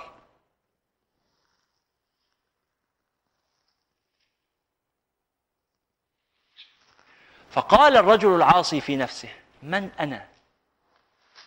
حتى أسير مع عيسى وصاحبه. دي ناس في مكانة أعظم من مكانتي بكتير. من أنا؟ حتى أسير مع عيسى وصاحبه. وقال الصاحب الحواري من هذا؟ حتى يسير مع عيسى ابن, ابن مريم ومعي. فأوحى الله تعالى إلى عيسى أن يا عيسى مر صاحباك. الاثنين. فليستأنف العمل. يعني إيه يستأنف العمل؟ يعني يبدأوا من الصفر. الاثنين زي بعض. فجأة في لحظة بقوا الاثنين زي بعض. الاثنين في الصفر. الأول فقد غفرت ذنبه لانكساره. وأما الثاني فقد أحبطت عمله لاستكباره. كان في واحد قوي وواحد نازل قوي. اللي نازل قوي ده علي في لحظة لأنه انكسر. واللي عالي قوي ده انكسر في لحظة لأنه اغتر. ولذلك الإنسان الله سبحانه وتعالى يعامله بعكس مقصوده. إن دخلت إلى الله من باب الافتقار أغناك وإن دخلت إليه من باب الغنى أفقرك. إن دخلت إلى الله من باب الضعف قواك وإن دخلت إليه من باب القوة أضعفك. إن دخلت إليه من باب الذلة أعزك وإن دخلت إليه بعزة أذلك. لما تقول يا رب أنا بعمل المعاصي عشان أنت اللي فرضت علي المعاصي وده قدرك وأنا هعمل إيه؟ ينسب الله هذه المعاصي إلى نفسك الخبيثة ويقول بل أنت خبيث. وإذا قلت يا رب إنما أفعل المعاصي لأن نفسي تغلبني وهي نفس خبيثة طهرني منها يقول الله لك بل تفعل المعاصي لأنك عبد ضعيف وأنا قدرت عليك المعاصي ولا أؤاخذك بها. المعاصي اللي أنت بتعملها بتعملها عكس إرادة الله ولا ربنا سبحانه وتعالى يعلم بها ويسمح بوجودها؟ قولوا لي أنتوا بالله عليكم في حد بيعمل معصية غصب عن ربنا والعياذ بالله؟ أبدا ربنا راضي. بس أجي أنا أتبجح بقلة أدب وأقول ربنا راضي؟ يذلني الله. أسأل الله السلامة والعافية. لا أبدا لا يرضى عن الظلم. أن نطعم من لو يشاء الله أطعمه؟ أهو ده كلام الجهلة الفساق المجرمين. لأنه يا ابني يا حبيبي مش الهدف لأنه يأكل ولا إنك تجوع ولا إنك تأكل ولا إنه يجوع. وجعلنا بعضكم لبعض فتنة. أتصبرون؟ ربنا بيختبرك وبيختبر فتقول يا رب أنا لا أملك. بطلع يقوم ربنا يقول لك لا أنت تملك. خد. تقول يا رب لا والله ده أنا ما أملكش. تقوم مطلع. يقوم ربنا يقول لك لا أنت تملك. خد. تقول يا رب والله حلوة. أنا لا أملك. خلاص؟ طب الناحية الثانية يا رب أنا أملك. لا أنت ما تملكش هات. يا رب فلوسي. لا مش فلوسك هات. فخسفنا به وبداره الأرض. ليه يا رب؟ ليه؟ يخسف بيه الأرض ليه؟ مش ده ماله؟ من حكم في ماله ما ظلم يا أخي. مش لله والعياذ بالله يعني بنخاطب بعضنا. مش دي فلوسه؟ يعمل بيها له عاوز فخرج على قومه في زينته. إيه المشكلة واحد بيتزين يعني؟ إيه المشكلة؟ في مشكلة في الزينة؟ المشكلة فين؟ في قارون قارون ما كانش كافر يا جماعة. يعني ما كانش كافر يعني ما كانش بينكر وجود الله يعني. لكن كانت مشكلة قارون فين؟ في استكباره أنه إن قارون كان من قوم موسى. من قوم موسى واحد منهم. واحد من بني إسرائيل من المسلمين المؤمنين. فعمل إيه؟ فبغى عليه ما كان بغيه؟ بسبب كنوزه. وآتيناه من الكنوز ما إن مفاتحه لتنوء بالعصبة أولي القوة. ما يقدرش الأشداء إنهم يشيلوا مفاتيح الخزائن. في واحد من الناس غني لدرجة إنه ما يقدرش يعد فلوسه. ما يعني فعلا فعلا ما يقدرش يعد فلوسه. يعني مما يحكى يعني إن أحد أثرياء العالم واحد سأله قال له أنت ثروتك قد إيه؟ قال له قبل السؤال ولا بعد السؤال؟ ده دي حقيقة. قبل السؤال ولا بعد السؤال؟ يعني قبل ما تسألني ولا بعد ما سألتني؟ لأن خلال السؤال لما أنت سألتني كده أنا فلوسي زادت غالبا 4 5 مليون ما أعرفش بالظبط. وما يقدرش يعرف. بيكسب في كل بيل جيتس في كل لحظة في كل ثانية جديدة كذا ألف دولار. في كل ألف في كل في كل ثانية. يعني يعني الدقيقة ممكن يكون حصل فيها 300 ألف مثلا 400 ألف في الدقيقة. فالقعدة اللي إحنا قاعدينها دي يعني إيه تضييع الوقت اللي إحنا ضيعناه كله هو فلوسه عملت إزاي فده هل هذا الإنسان يستطيع يستطيع مش بقول لكم يعني بس محاولة إن هو يعد فلوسه هل يستطيع أن يعدها؟ لا لا يستطيع. ليه؟ لأنه كل لما هيسأل البنك الفلوس بقت كام؟ على ما يسأل على ما يدوروا ويجيبوا له الإجابة الدقيقتين انتظار على ما يجوا له بالإجابة هتكون زادت، زادت قد إيه؟ ما يعرفش. أنتوا مستوعبين الحالة عاملة إزاي؟ خلاص؟ ومثل هذا كثير. ومثل هذا كثير. إيه اللي خرجنا دي؟ آه قارون ده ماشي وأتيناه من الكنوز ما ان مفاتيحه لا تنوء تثقل يعني تصعب على العصبة لا تنوء بالعصبة أولي القوة إذ قال له قومه لا تفرح بس اصبر اصبر اهدى كده يا تعبان أنت اهدى شوية الفلوس دي زي ما جات لك هتروح لا تفرح لكي لا تأسوا على ما فاتكم و ولا تفرحوا بما آتاكم. اللي راح راح. واللي جه ماشي. وانت مش فارق معاك حاجة. لأن اللي جه هيروح واللي راح هيجي. واعلم أن ما أصابك لم يكن ليخطئك. والله لو حصل إيه؟ اللي جه ده كان لازم يجي. وما أخطأك. اللي راح كان لازم ما يجيش. كان لازم ما يجيش ما كانش ينفع يجي. طبائع الحياة ما تخلوش يجي؟ إذ قال له قومه لا تفرح إن الله لا يحب الفرحين. طب أعمل إيه؟ وابتغي فيما أتاك الله الدار الآخرة. طب والدنيا؟ قالوا له يا عم ماشي ما تنساش نصيبك منها ولا تنسى نصيبك من الدنيا مش مشكلة بس أحسن كما أحسن الله إليك. ولا تبغي الفساد في الأرض. هو بقى يكون إيه تعليقه؟ قال إنما أوتيته على علم عندي يا ابني ده أنا عندي مهارات شخصية. ده أنا بارع. ده أنا ذكي ده أنا اجتهدت وذاكرت وقتلت يعني عملت تجارب كتيرة في حياتي. ما حاجة يعني أقصد هو هو بيقول ينسب ال الإنجاز إلى نفسه. إنما أوتيته على عندي بل هي فتنة. ده ربنا بيفتنه. فاهمين اللي أقصده إيه؟ بل هي فتنة. ولكن أكثر الناس لا يعلمون. خرج على قومه في زينته. قال الذين يريدون الحياة الدنيا. يا ليت لنا مثل ما أوتي قارون يا سلام إحنا لو عندنا زي الفلوس اللي عند قارون دي نبقى أسعد الناس. اكتبوا عندكم قاعدة.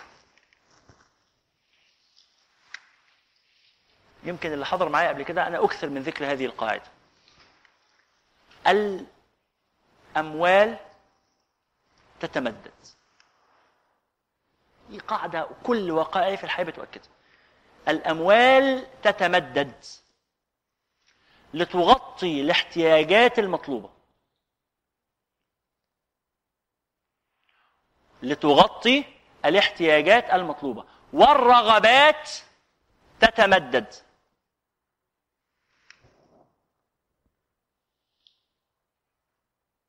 لتلتهم الأموال المتاحة.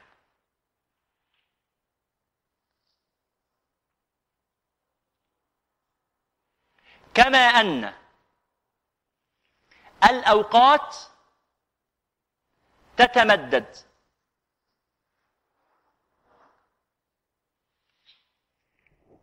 لتستوعب المهام المطلوبة.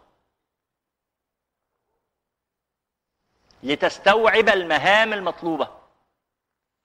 والأعمال تتمدد. لتلتهم الأوقات المتاحة. والأموال وال والأعمال تتمدد لتلتهم الأوقات المتاحة. بس خلصت القاعدة عندك ولذلك في مثل كده إنجليزي بيقول إذا أردت إنجاز مهمة فاذهب بها إلى إنسان مشغول. نفس المهمة بالظبط. الإنسان المشغول هو اللي هينجزها لك. ليه؟ مشغول. فهو لازم يحط لك المهمة دي في وقت كذا عشان يخلصها. لكن اللي فاضي؟ أنت ممكن القيام من السرير. يستغرق ساعتين ثلاثة والبحث الوجودي الأزلي وانت بتتأمل غرفة السقف. هي هي اللي انت بتعملها بقالك 20 سنة بس يعني بتتأملها كل يوم تاني. يستغرق نص ساعة. وبعدين غسيل الأسنان. عارفين سلو موشن يعني في واحد ناس كده بتتحرك نياما. ما حاجة. لكن التاني المستعجل. الحياة ورا بعضها ينجزها. أنا أعرف إنسانا مرتبه الشهري 35000 جنيه يعاني من ضيق العيش. ويص حالته تصعب على الكافر. يعني لا طبعا مش الدرجة دي بس هو فعلا بيعاني دايما من ضائقه مالية دايما. دايما بيعاني من ضائقه مالية. ليه؟ لأنه المسؤوليات اللي عنده أكتر من 35 إزاي؟ والله عنده قسط عربية لازم يبقى عربية موديل السنة بي إم دبليو. حد يقول له أنت بتعرف ناس نظيفة كده؟ خدنا معاك. أنا شخصيا ما أعرفوش قوي من بعيد يعني. المهم لا والله راجل من أصدقائنا الأفاضل يعني إنسان متواضع جدا ومؤدب بس من من والله من أرقى الناس خلقا ممن أعرف. لكن ده ما يتعلق بالمال. أنا بس بضرب بيه مثال وحضر لكم مثال بواحد تاني من أساتذتي برضه. فهو عنده عربية لازم قسطها في في الشهر كذا رقم. وعنده فيلا قسطها في الشهر كذا. وعنده شاليه قسطه في الشهر كذا. فالمرتب يا دوب بيروح في الأقساط. هياكل ويشرب منين؟ فمضغوط. ضغطة جامدة جدا. ومش عارف يعمل إيه. ودايما بقى بيحاول يحوش ويدبر في المصاريف ويدبقها كده ألف من هنا على ألف من هنا على خمسة من هنا عشان يعرف يعيش. إيه؟ إيه؟ الراجل من كتر ما بحكي القصة مش عارف يعيش لا هو كده من زمان من قبل ما أحكي القصة. واحد تاني من أساتذتي قبض 600 جنيه. وده راجل متزوج وعنده ولدين وهو ومراته وولدين يبقى أربعة في الأسرة. أنا أحاول بكل المقاييس اللي في الدنيا أفهم الرقم رقم بالنسبة لي غير مفهوم. 600 جنيه أنتوا عارفين إيه 600 جنيه؟ عارفين الرقم ده؟ تسمعوا عنه؟ في الشهر. 600 جنيه في الشهر. أيوه طب هيدفع كام؟ مواصلات. طب مدارس الأولاد. طب طب الأكل والشرب. طب الكهرباء. طب طب أي حاجة يعني أي حاجة. إزاي؟ ما فيهاش إزاي. عايش. بيلبس أشيك لبس. ما بيشتغلش حرامي لا ما يعني ما بيسرقش. والله من أورع الناس من أنقى الناس. وما ياخدش فلوس على عمل الدعوة ويعني عجيب فلوسه أظن مرتبه زاد يمكن آه، 600 جنيه الرقم ده كان في 2009 من ست سنين. مرتبه وصل كام دلوقتي؟ ما أعرفش. لكن بالتطور الطبيعي هيكون وصل 1200 مثلا حاجة كده. ماشي؟ ف 1200 1300 على أسرة أب وأم وولدين في سن مدارس اللي فيكم متحمل مسؤولية أو عارف المصاريف بتتصرف إزاي أو أنتوا مصروفكم الشخصي أو يعني كل واحد إيه الرقم ده؟ ومراته لا تعمل زوجته لا تعمل. الولاد لبسهم شيك جدا ومتعلمين أحسن تعليم ويطلعوا الأوائل على المدرسة. أنا أحاول أفهم الكلام مش فاهمه. والله إلى هذه اللحظة أنا مش فاهمه. إيه بقى؟ إحساس أستاذي ده بالضغطة المالية هو نفس إحساس صديقي التاني بالضغطة المالية. بل بالعكس إحساس أستاذي بيها أقل شوية. عارف يظبط أموره وبتاع مش حاسس بمشكلة. بس الاثنين مضغوطين. ولو انه ولو إنه ال- الاستاذ أستاذي هذا يأتيه من المال كل شهر عشرة آلاف لأنفقها ولا انتهت تفكركم لو بيروح له 10 هيصرف بس ال1000 اللي بيصرفهم أو 600 اللي بيصرفهم؟ لو بيروح له 10 هيصرف ال10 وبيروح له 20 هيصرف ال20 ولو حصل لكم إيه؟ هتصرفوا اللي بيجي. ليه؟ لأن بيحصل للرغبات بيحصل لها إيه؟ تتمدد.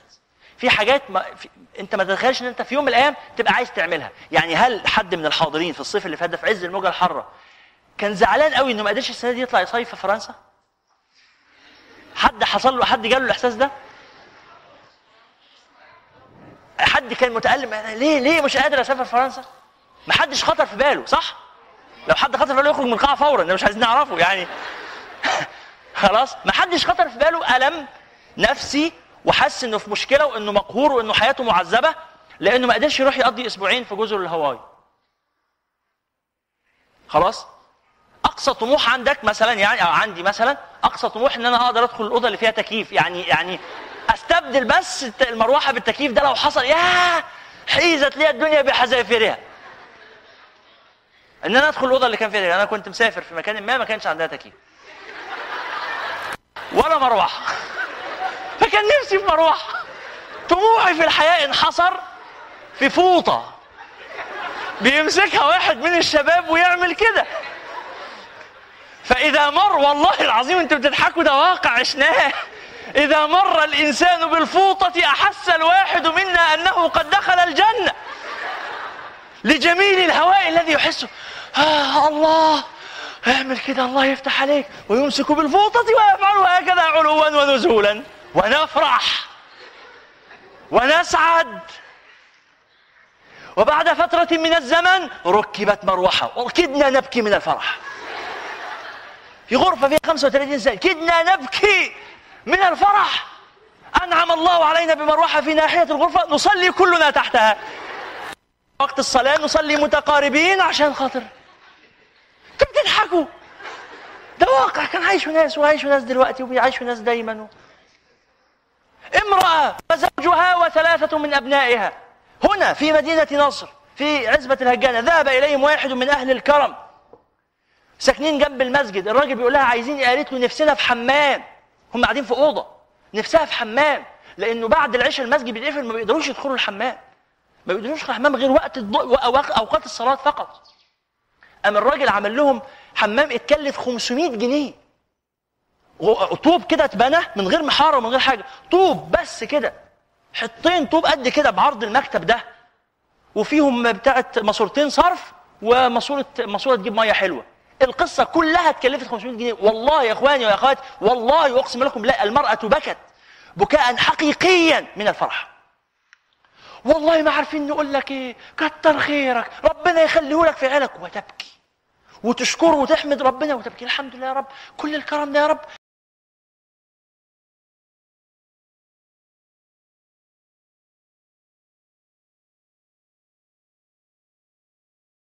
كل الكرم ده يا رب. وهي حاسة إن بقى عندها ما ليس عند أحد من الناس. اللي هو أنت بس لو الخلاط الدش من المية ما كانتش مظبوطة عند درجة الحرارة اللي أنت متعود عليها. إيه يا ماما بقى؟ ما تقفلي الحنفية اللي في المطبخ. مشكلتك مع ماما إن هي فتحت الحنفية في المطبخ فدرجة حرارة المية اختلفت وأنت بتاخد الشاور. حضرتك. إيه يا إخوانا؟ هو في إيه بقى؟ إحنا إحنا الواقع اللي إحنا عايشينه ده بجد. هو ده حقيقي؟ والله واقعنا ومشاكلنا ومشاكل الست دي ومشاكل أثرياء الناس وفقراء الناس وأراذل الناس وأعالي الناس ومشاكل كل الناس لا تساوي عند الله جناح بعوضه. وهو العيد جاي كل سنة وأنتم طيبين افرحوا وهيصوا المحاضرة خلصت. آه المرة اللي جاية إن شاء الله نتكلم عن الاشتغال بعيوب النفس، أنا عندي أسئلة هنا عايز أقراها بس الوقت انتهى فأنا هقراها بس مش هجاوب عليها فبسرعة كده السلام عليكم. آه طب اللي حضرتك آه قلتوا إننا هنبقى تراب لا يتعارض مع عذاب القبر. لا ما بيتعارضش لأن العذاب للأرواح مش للأبدان. إزاي الإنسان آه، يتكيف إنه يعيش مع ناس مش طايقهم من ناحية التفكير؟ وهو ده البلاء والمشقة. آه، ما هو الخضوع بالقول؟ الكلام اللي مش محترم. أحضر مكان زميلة لي ولم أدفع حق الدورة ما تدفعيش حاجة. آه أكمل. آه طبعا كملي. أشعر في بعض الأوقات إني نظرت إلى أختي بنظرة من الحسد غير المقصودة. استغفر الله. لا لو سمحتم لو سمحتم لو سمحتم لو سمحتم لو سمحتم لن ننهي اللقاء بعد. فلا تذهبوا ببركة المجلس في آخر دقائق فيه. لو سمحتم الهدوء لن ننهي اللقاء بعد. اللقاء ينتهي بعد خمس دقائق إن شاء الله. إحنا طولنا. أنا آسف جدا على الإطالة. طولنا جامد. بس معلش خمس دقائق. همر بس على أهم الأسئلة.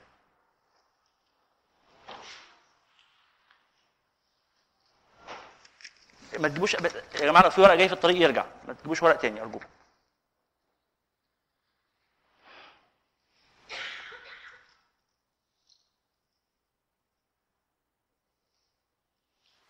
ما المقصود بالنمص؟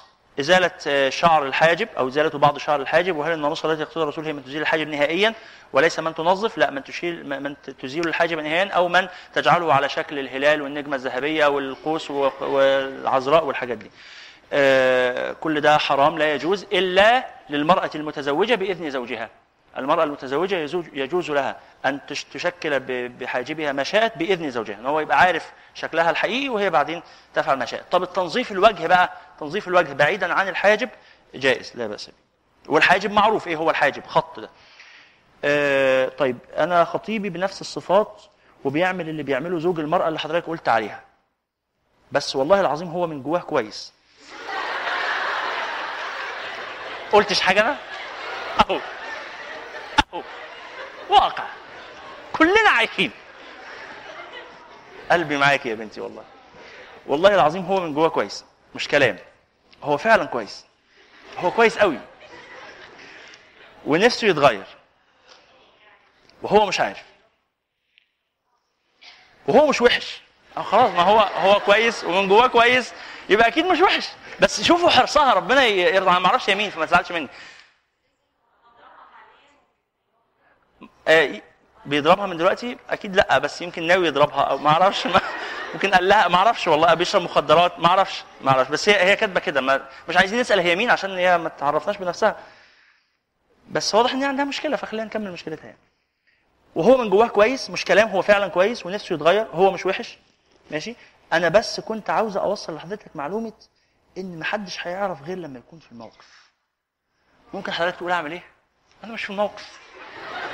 مش هعرف. أنا مش في الموقف. لكن أنا عايز أقول لك يا أختي الكريمة ارجوكي بعيدا عن الهزار لو ما بيصليش إفساخ الخطوبة فورا ما فيهاش وجهة نظر. ده شرع ربنا وده دين ودي حياة هتعيشيها واللي أنت فيه ده هتنسيه بعد شوية وهتكتشف ان هو مش كويس ولا حاجة. مش عايزه أضايقك وتزعلي مني وتقولي أنت ما بتفهمش حاجة أصلا ده كويس وأحسن منك ومن عشرة من أهلك ما مش عايزين ندخل في حوار شخصي يعني مش بغتابه يعني.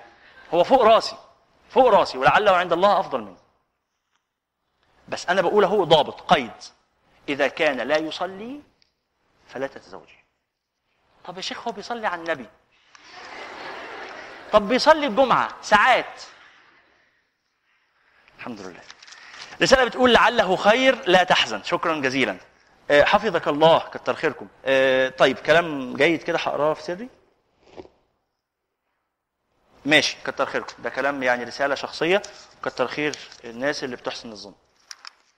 تلك المرأة التي تصبر على زوجها مع ضربه. وأنت واضح إن القصة دي هي اللي يعني طلعت بها من المحاضرة. يعني كان في كلام كتير على عيوب النفس والاشتغال بعيوب النفس. يعني الحمد لله الحمد لله. والله العظيم يعني اللعبة مش هتوصل لحاجة هي هزلية كلها. من المؤكد أنه يؤذي أولادها وهيطلعهم أولاد سيئين. هو مش حرام عليها أنها تعرض نفسها وأولادها للضرر طبعا حرام. ولذلك أهو قلت للبنت طبعا تسيبه. والمرأة دي طبعا تسيبه. الإجابة أن هي طبعا تسيبه. ألن يحاسبها الله؟ لا هيحاسبها أليس بهذا الشيء؟ خلاص قلنا هيحاسبها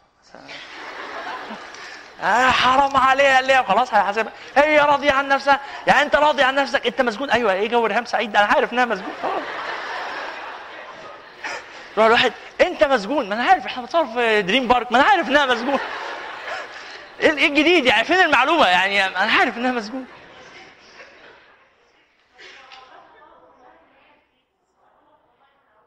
تتطلق.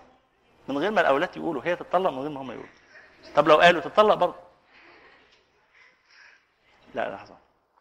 الحمد لله رب العالمين على نعمة آه، التحصن بشيخ العمود. طيب آه، الحمد لله ولكن يا شيخنا بمفردي أجتهد في العبادة وأخلص فيها جدا. أما مع الناس فقد يصيبني عدم الإخلاص والرياء وعدم مفردي دائما اتردد على المسجد وأشعر براحة البال ودائما يقول بفكري أن الذي سيكون آه، طيب الكلام اللي مكتوب كلام جيد وينبغي على الانسان أن يوازن بين المخالطة والخلوة. ما ينفعش مخالطة دائمة ولا خلوة دائمة. ربنا قال للنبي واصبر نفسك مع الذين يدعون ربهم. إيه؟ ما أنا واخد بالي آه ما أنا بقول أهو الموازنة بينهما. ما ينفعش تخلو بنفسها دائما. ما أنا هو ده يا فندم لحظة واحدة. حاضر. ما ينفعش تخلو بنفسها دائما لأنه ده هيبقى فيه مشكلة. يقولون ترك العمل لأجل الناس رياء والعمل لأجل الناس شرك والإخلاص أن يعافيك الله منهم. هي تخالط الناس وتصبر على أذاهم ومن أذاهم اغترارها بهم. وعلاج ذلك أن تسقطهم من عينها كانهم مش موجودين. اولا جزاك الله خيرا وإياكم. هل يجوز الاعتكاف للمرأة في المسجد دون المبيت؟ آه يجوز. يدنين عليهن من جلابيبهن معناها إن الطرحه لازم تطول حتى تغطي الصدر حتى لو اللبس فضفاض لا مش مش معناها كده. لو اللبس فضفاض يبقى مش لازم الطرحة هي اللي تكون طويلة. بس ما تكونش قصيرة في طرحه دلوقتي البنات بيلبسوها إذا التفتت يمينا أو يسارا ظهر عنقها. لا طبعا ما ينفعش. لو الثوب ساتر بغض النظر عن شكل السترة. يا جماعة الحجاب الشرعي ليس له شكل بعينه. يبقى ملحفة يبقى اسدال يبقى تونيك يبقى باي حاجة من الحاجات اللي بتلبس دي أن يكون لا يصف ولا يشف ولا يكشف. مش ضيق ومش شفاف ومش آه، ومش قصير ما يكشفش حاجة. لا يصف دي معناها ليس ضيقا لكن في وصف لا يمكن إخفاؤه. هي تخينة أو ص- رفيعة طويلة أو قصيرة وصف لا يمكن إخفاؤه. سيدة حفصة لما احتجبت آه، سيدنا أبو بكر لها يا حفصة إنك لا تخفين علينا. إحنا عارفين ان أنت حفصة. تلبسي نقاب تلبسي 10 نقابات إحنا عارفين ان أنت حفصة. ف ولذلك أنا بستغرب جدا. أنا إزاي بعرف أمي من وسط بقية الأخوات المنتقبات؟ مع كلهم شبه بعض. بستغرب بقى لما الأخوات المنتقبات تسعه واقفين يتصوروا جنب بعض في صوره يعني ما واحدة تصور وتكرروا الصورة تسع مرات. بس. هم أكيد بيعرفوا بعض من بعض. يعني ما سبحان الله. فهذه الصفات لا يمكن اخفائها لا يمكن اخفائها وهذا مما لا بأس به. آسف. أنا جاوبت آه، ما هو أفضل الكتب التي توضح تكريم المرأة في الإسلام؟ كتاب ت- تحرير المرأة في عصر الرسالة للشيخ آه، عبد الحليم أبو شقه هذا من أفضل الكتب. تحرير المرأة في عصر الرسالة للدكتور عبد الكريم أبو شقه آه، من شروط الحجاب أنه لا يصف ما هي حدود الوصف وهل وضع الحزام يخل بهذا الشرط؟ لا وضع الحزام ما يخلش ما يخلش بهذا الشرط إذا كان الحزام للزينة. شكله حلو فبنحط حزام شكله حلو ماشي لكن بنحط حزام وبنشده لا كده بقى بيصف. يعني في في تونيك أو عباية أو حاجة كده بيبقى فيها في نصها كده حاجة شكل كشكل الحزام. بس ما بيمنعش الثوب من إنه يبقى نازل من فوق لتحت على بعضه لا إشكال في هذا. لكن حاطين الحزام ده وقمنا شادينه كده على الوسط قرطة كده وقمنا عاقدينها على الجنب. لا هذا لا يجوز هل أترك دراسة الطب والهندسة إذا كانت هذه الدراسات لا تفيد في الآخرة؟ إحنا قلنا كده.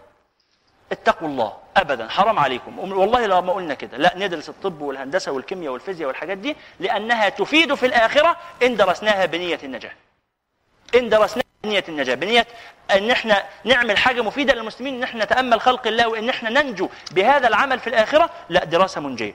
إذا كان الموت مثل النوم واليقظة هل ده معناه إنه لا يوجد عذاب قبر؟ لا يوجد عذاب قبر. الجسد ده ما بيتعذبش في القبر. إنما الذي يعذب تعذب في القبر هي الروح. إزاي ما نعرفش؟ من أمر ربي. الجسد فاني. متى يكون العلم نجاح إذا كان موصلا إلى الله. أي نوع من أنواع العلم تعتبر نجاح العلم الموصل إلى الله. يجب الصلاة على النبي المسمى بصلاة ال- بحب صلاة الصلاة على النبي المسمى بصلاة الفارج وأدعو بها في كل صلاة ولكن يوسوس إلي دوما أنها تحمل شركا مع الله في عباده. استغفر الله ومت مت لا مش شرك ولا حاجة دي حاجة حلوة خالص. آه، في عبارة تنحل به العقد. آه طبعا النبي تنحل به العقد. أمال تنحل العقد بمين؟ صلى الله عليه وسلم.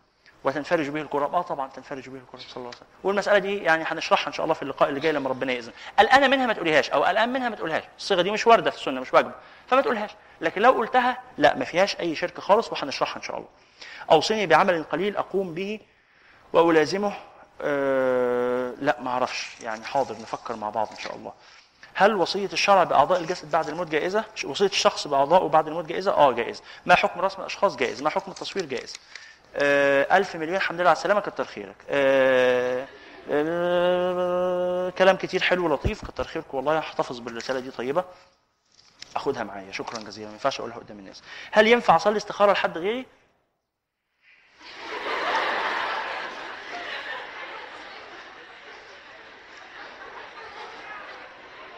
اللهم إن كان هذا الأمر فيه خير له في دينه ودنياه فيسره له واخذ له الخير حيث كان ثم أرضيه به. آه. ينفع آه. دعاء دعاء مفيش مانع. اللهم إنه يستخيرك بعلمك. لا مش هتنفع. تنفع دعاء بس مش كل الدعاء يعني مش هنقلب صيغة الدعاء كلها لأن بعضها ينفع بعضها ما ينفعش. إزاي يكون خديجة في هذا الزمان؟ لا مفيش خلاص. مفيش خديجة في هذا الزمان. إزاي ممكن تبقي امرأة صالحة؟ آه تحاولي تسير على خطى خديجة. بس خديجة خلاص ما. لا في هذا الزمان ولا في غيره هي كانت واحدة بس. هنتكلم عنها إن شاء الله ربنا يسر في كان دورة في أمها عن أمهات المؤمنين مش كده؟ لعلها تتعمل تاني قريب. ما حكم الصداقة بين الولد والبنت عن طريق الشات؟ الأسئلة دي لسه موجودة. علما بأنهم عارفين بعض من قبل توطيد العلاقة بالكلام عن طريق الشات. ما هي الأدلة الشرعية لهذا الحكم؟ أنهي حكم؟ أنا لسه ما قلتش الحكم. طيب آه الصداقة مصطلح ده عايزين توقف فيه. ما المقصود به؟ نقصد إيه بالصداقة؟ يطول في هذا الكلام جدا وراجعوه في دورة البيت المسلم مع الشيخ أشرف مكاوي. كلمة كافر تكتب بأي لغة؟ وهل يفهمها من ليس بعربي؟ لا. نعم يفهمها الجميع عربي وغير عربي. يفهمها الجميع عربي وغير عربي. كلمة كافر. وهي مكتوبة. ويفهمها الجميع عربي وغير عربي. إذا كان يفهم القرآن إذا كان يفهم الوحي. هي مش مش هتشوفوها حروف. محتاجة شرح. كيفية صلاة الجمع والقصر في المسا... للمسافر ده دورة ما لا يسع حكم خلع المنتقبة للنقاب أمام خطيبها أثناء فترة الخطوبة مع الالتزام بالشرع بالزي الشرعي جائز. آه، هل يختلف الحكم إذا كانت نية من تلبسه في فرض عند من تلبسه فضل أو سنة؟ آه بالظبط هو ده اللي كنا هنقوله. أم الحكم واحد؟ لا الحكم مش واحد. إذا كانت تلبسه آه، تقليدا لمن قال إنه مكرمة فيبقى تخلعه أمام من شاءت وتلبسه أمام من شاءت. إذا كانت تلبسه تقليدا لمن قال ودول كل المذاهب الأربعة على أن النقاب ليس فريضة إنما هو مكرمة لكن من المذاهب الأربعة بعض الحنابلة من قال بأنه واجب فإن كانت تقلد هؤلاء أو كان المفتي اللي أفتاها وهي تثق في فتواه فهي بتقلد من قال بأنه واجب يبقى لا ترفعه أمام أحد إلا محارمها. ترفعه في الرؤية الشرعية بس مرة أو مرتين حتى يراها فيعرف فيعرف شكلها. مرة مرتين ثلاثة مش لازم مرة واحدة. يعني. كيف يمكننا أن نسامح من أذانا؟ ما أعرفش. آه، ممكن حضرتك تنظم لنا رحلة؟ جهزوا السندوتشات بس يعني. الزمزميات وكده ويعني ربنا ييسر. بنية شوف شوف شوف النية. بنية إدخال السرور على مسلم. يعني يا قلبي اللي بيتقطع. إيه هذه الحنية اللي أنت فيها دي؟ والراجل كاتب لي نقطتين ودي ربنا يكرمه. حضرتك كنت بتتكلم آه، آه، لا أنا مش مش ممكن نظر. حضرتك كنت بتتكلم عن النبي عليه السلام في غار حراء وجاء ذكر السيده خديجة ولم تكمل القصة. آه ممكن إكمالها؟ ممكن المرة اللي جاية إن شاء الله. آه ممكن توضيح أكثر لجملة اعمل لما يبقى بقدر ما يبقى؟ آه ممكن المرة الجاية برضه. عندي مشكلة آه، أو ذنب طالما كانت سببا في تأخيري عن طلب العلم ولا أدري كيف أتخلص منها. آه، أنا أحب العلم وهي تصدني كل ما عنها أرجع لها تأتي وأدخل آه، هو ده موضوع الدورة. هو ده موضوع الدورة نتابع بقية الدورة. ده ده يعني المرة اللي جاية واللي بعدها وكل حياتنا بنتكلم في هذه المسألة.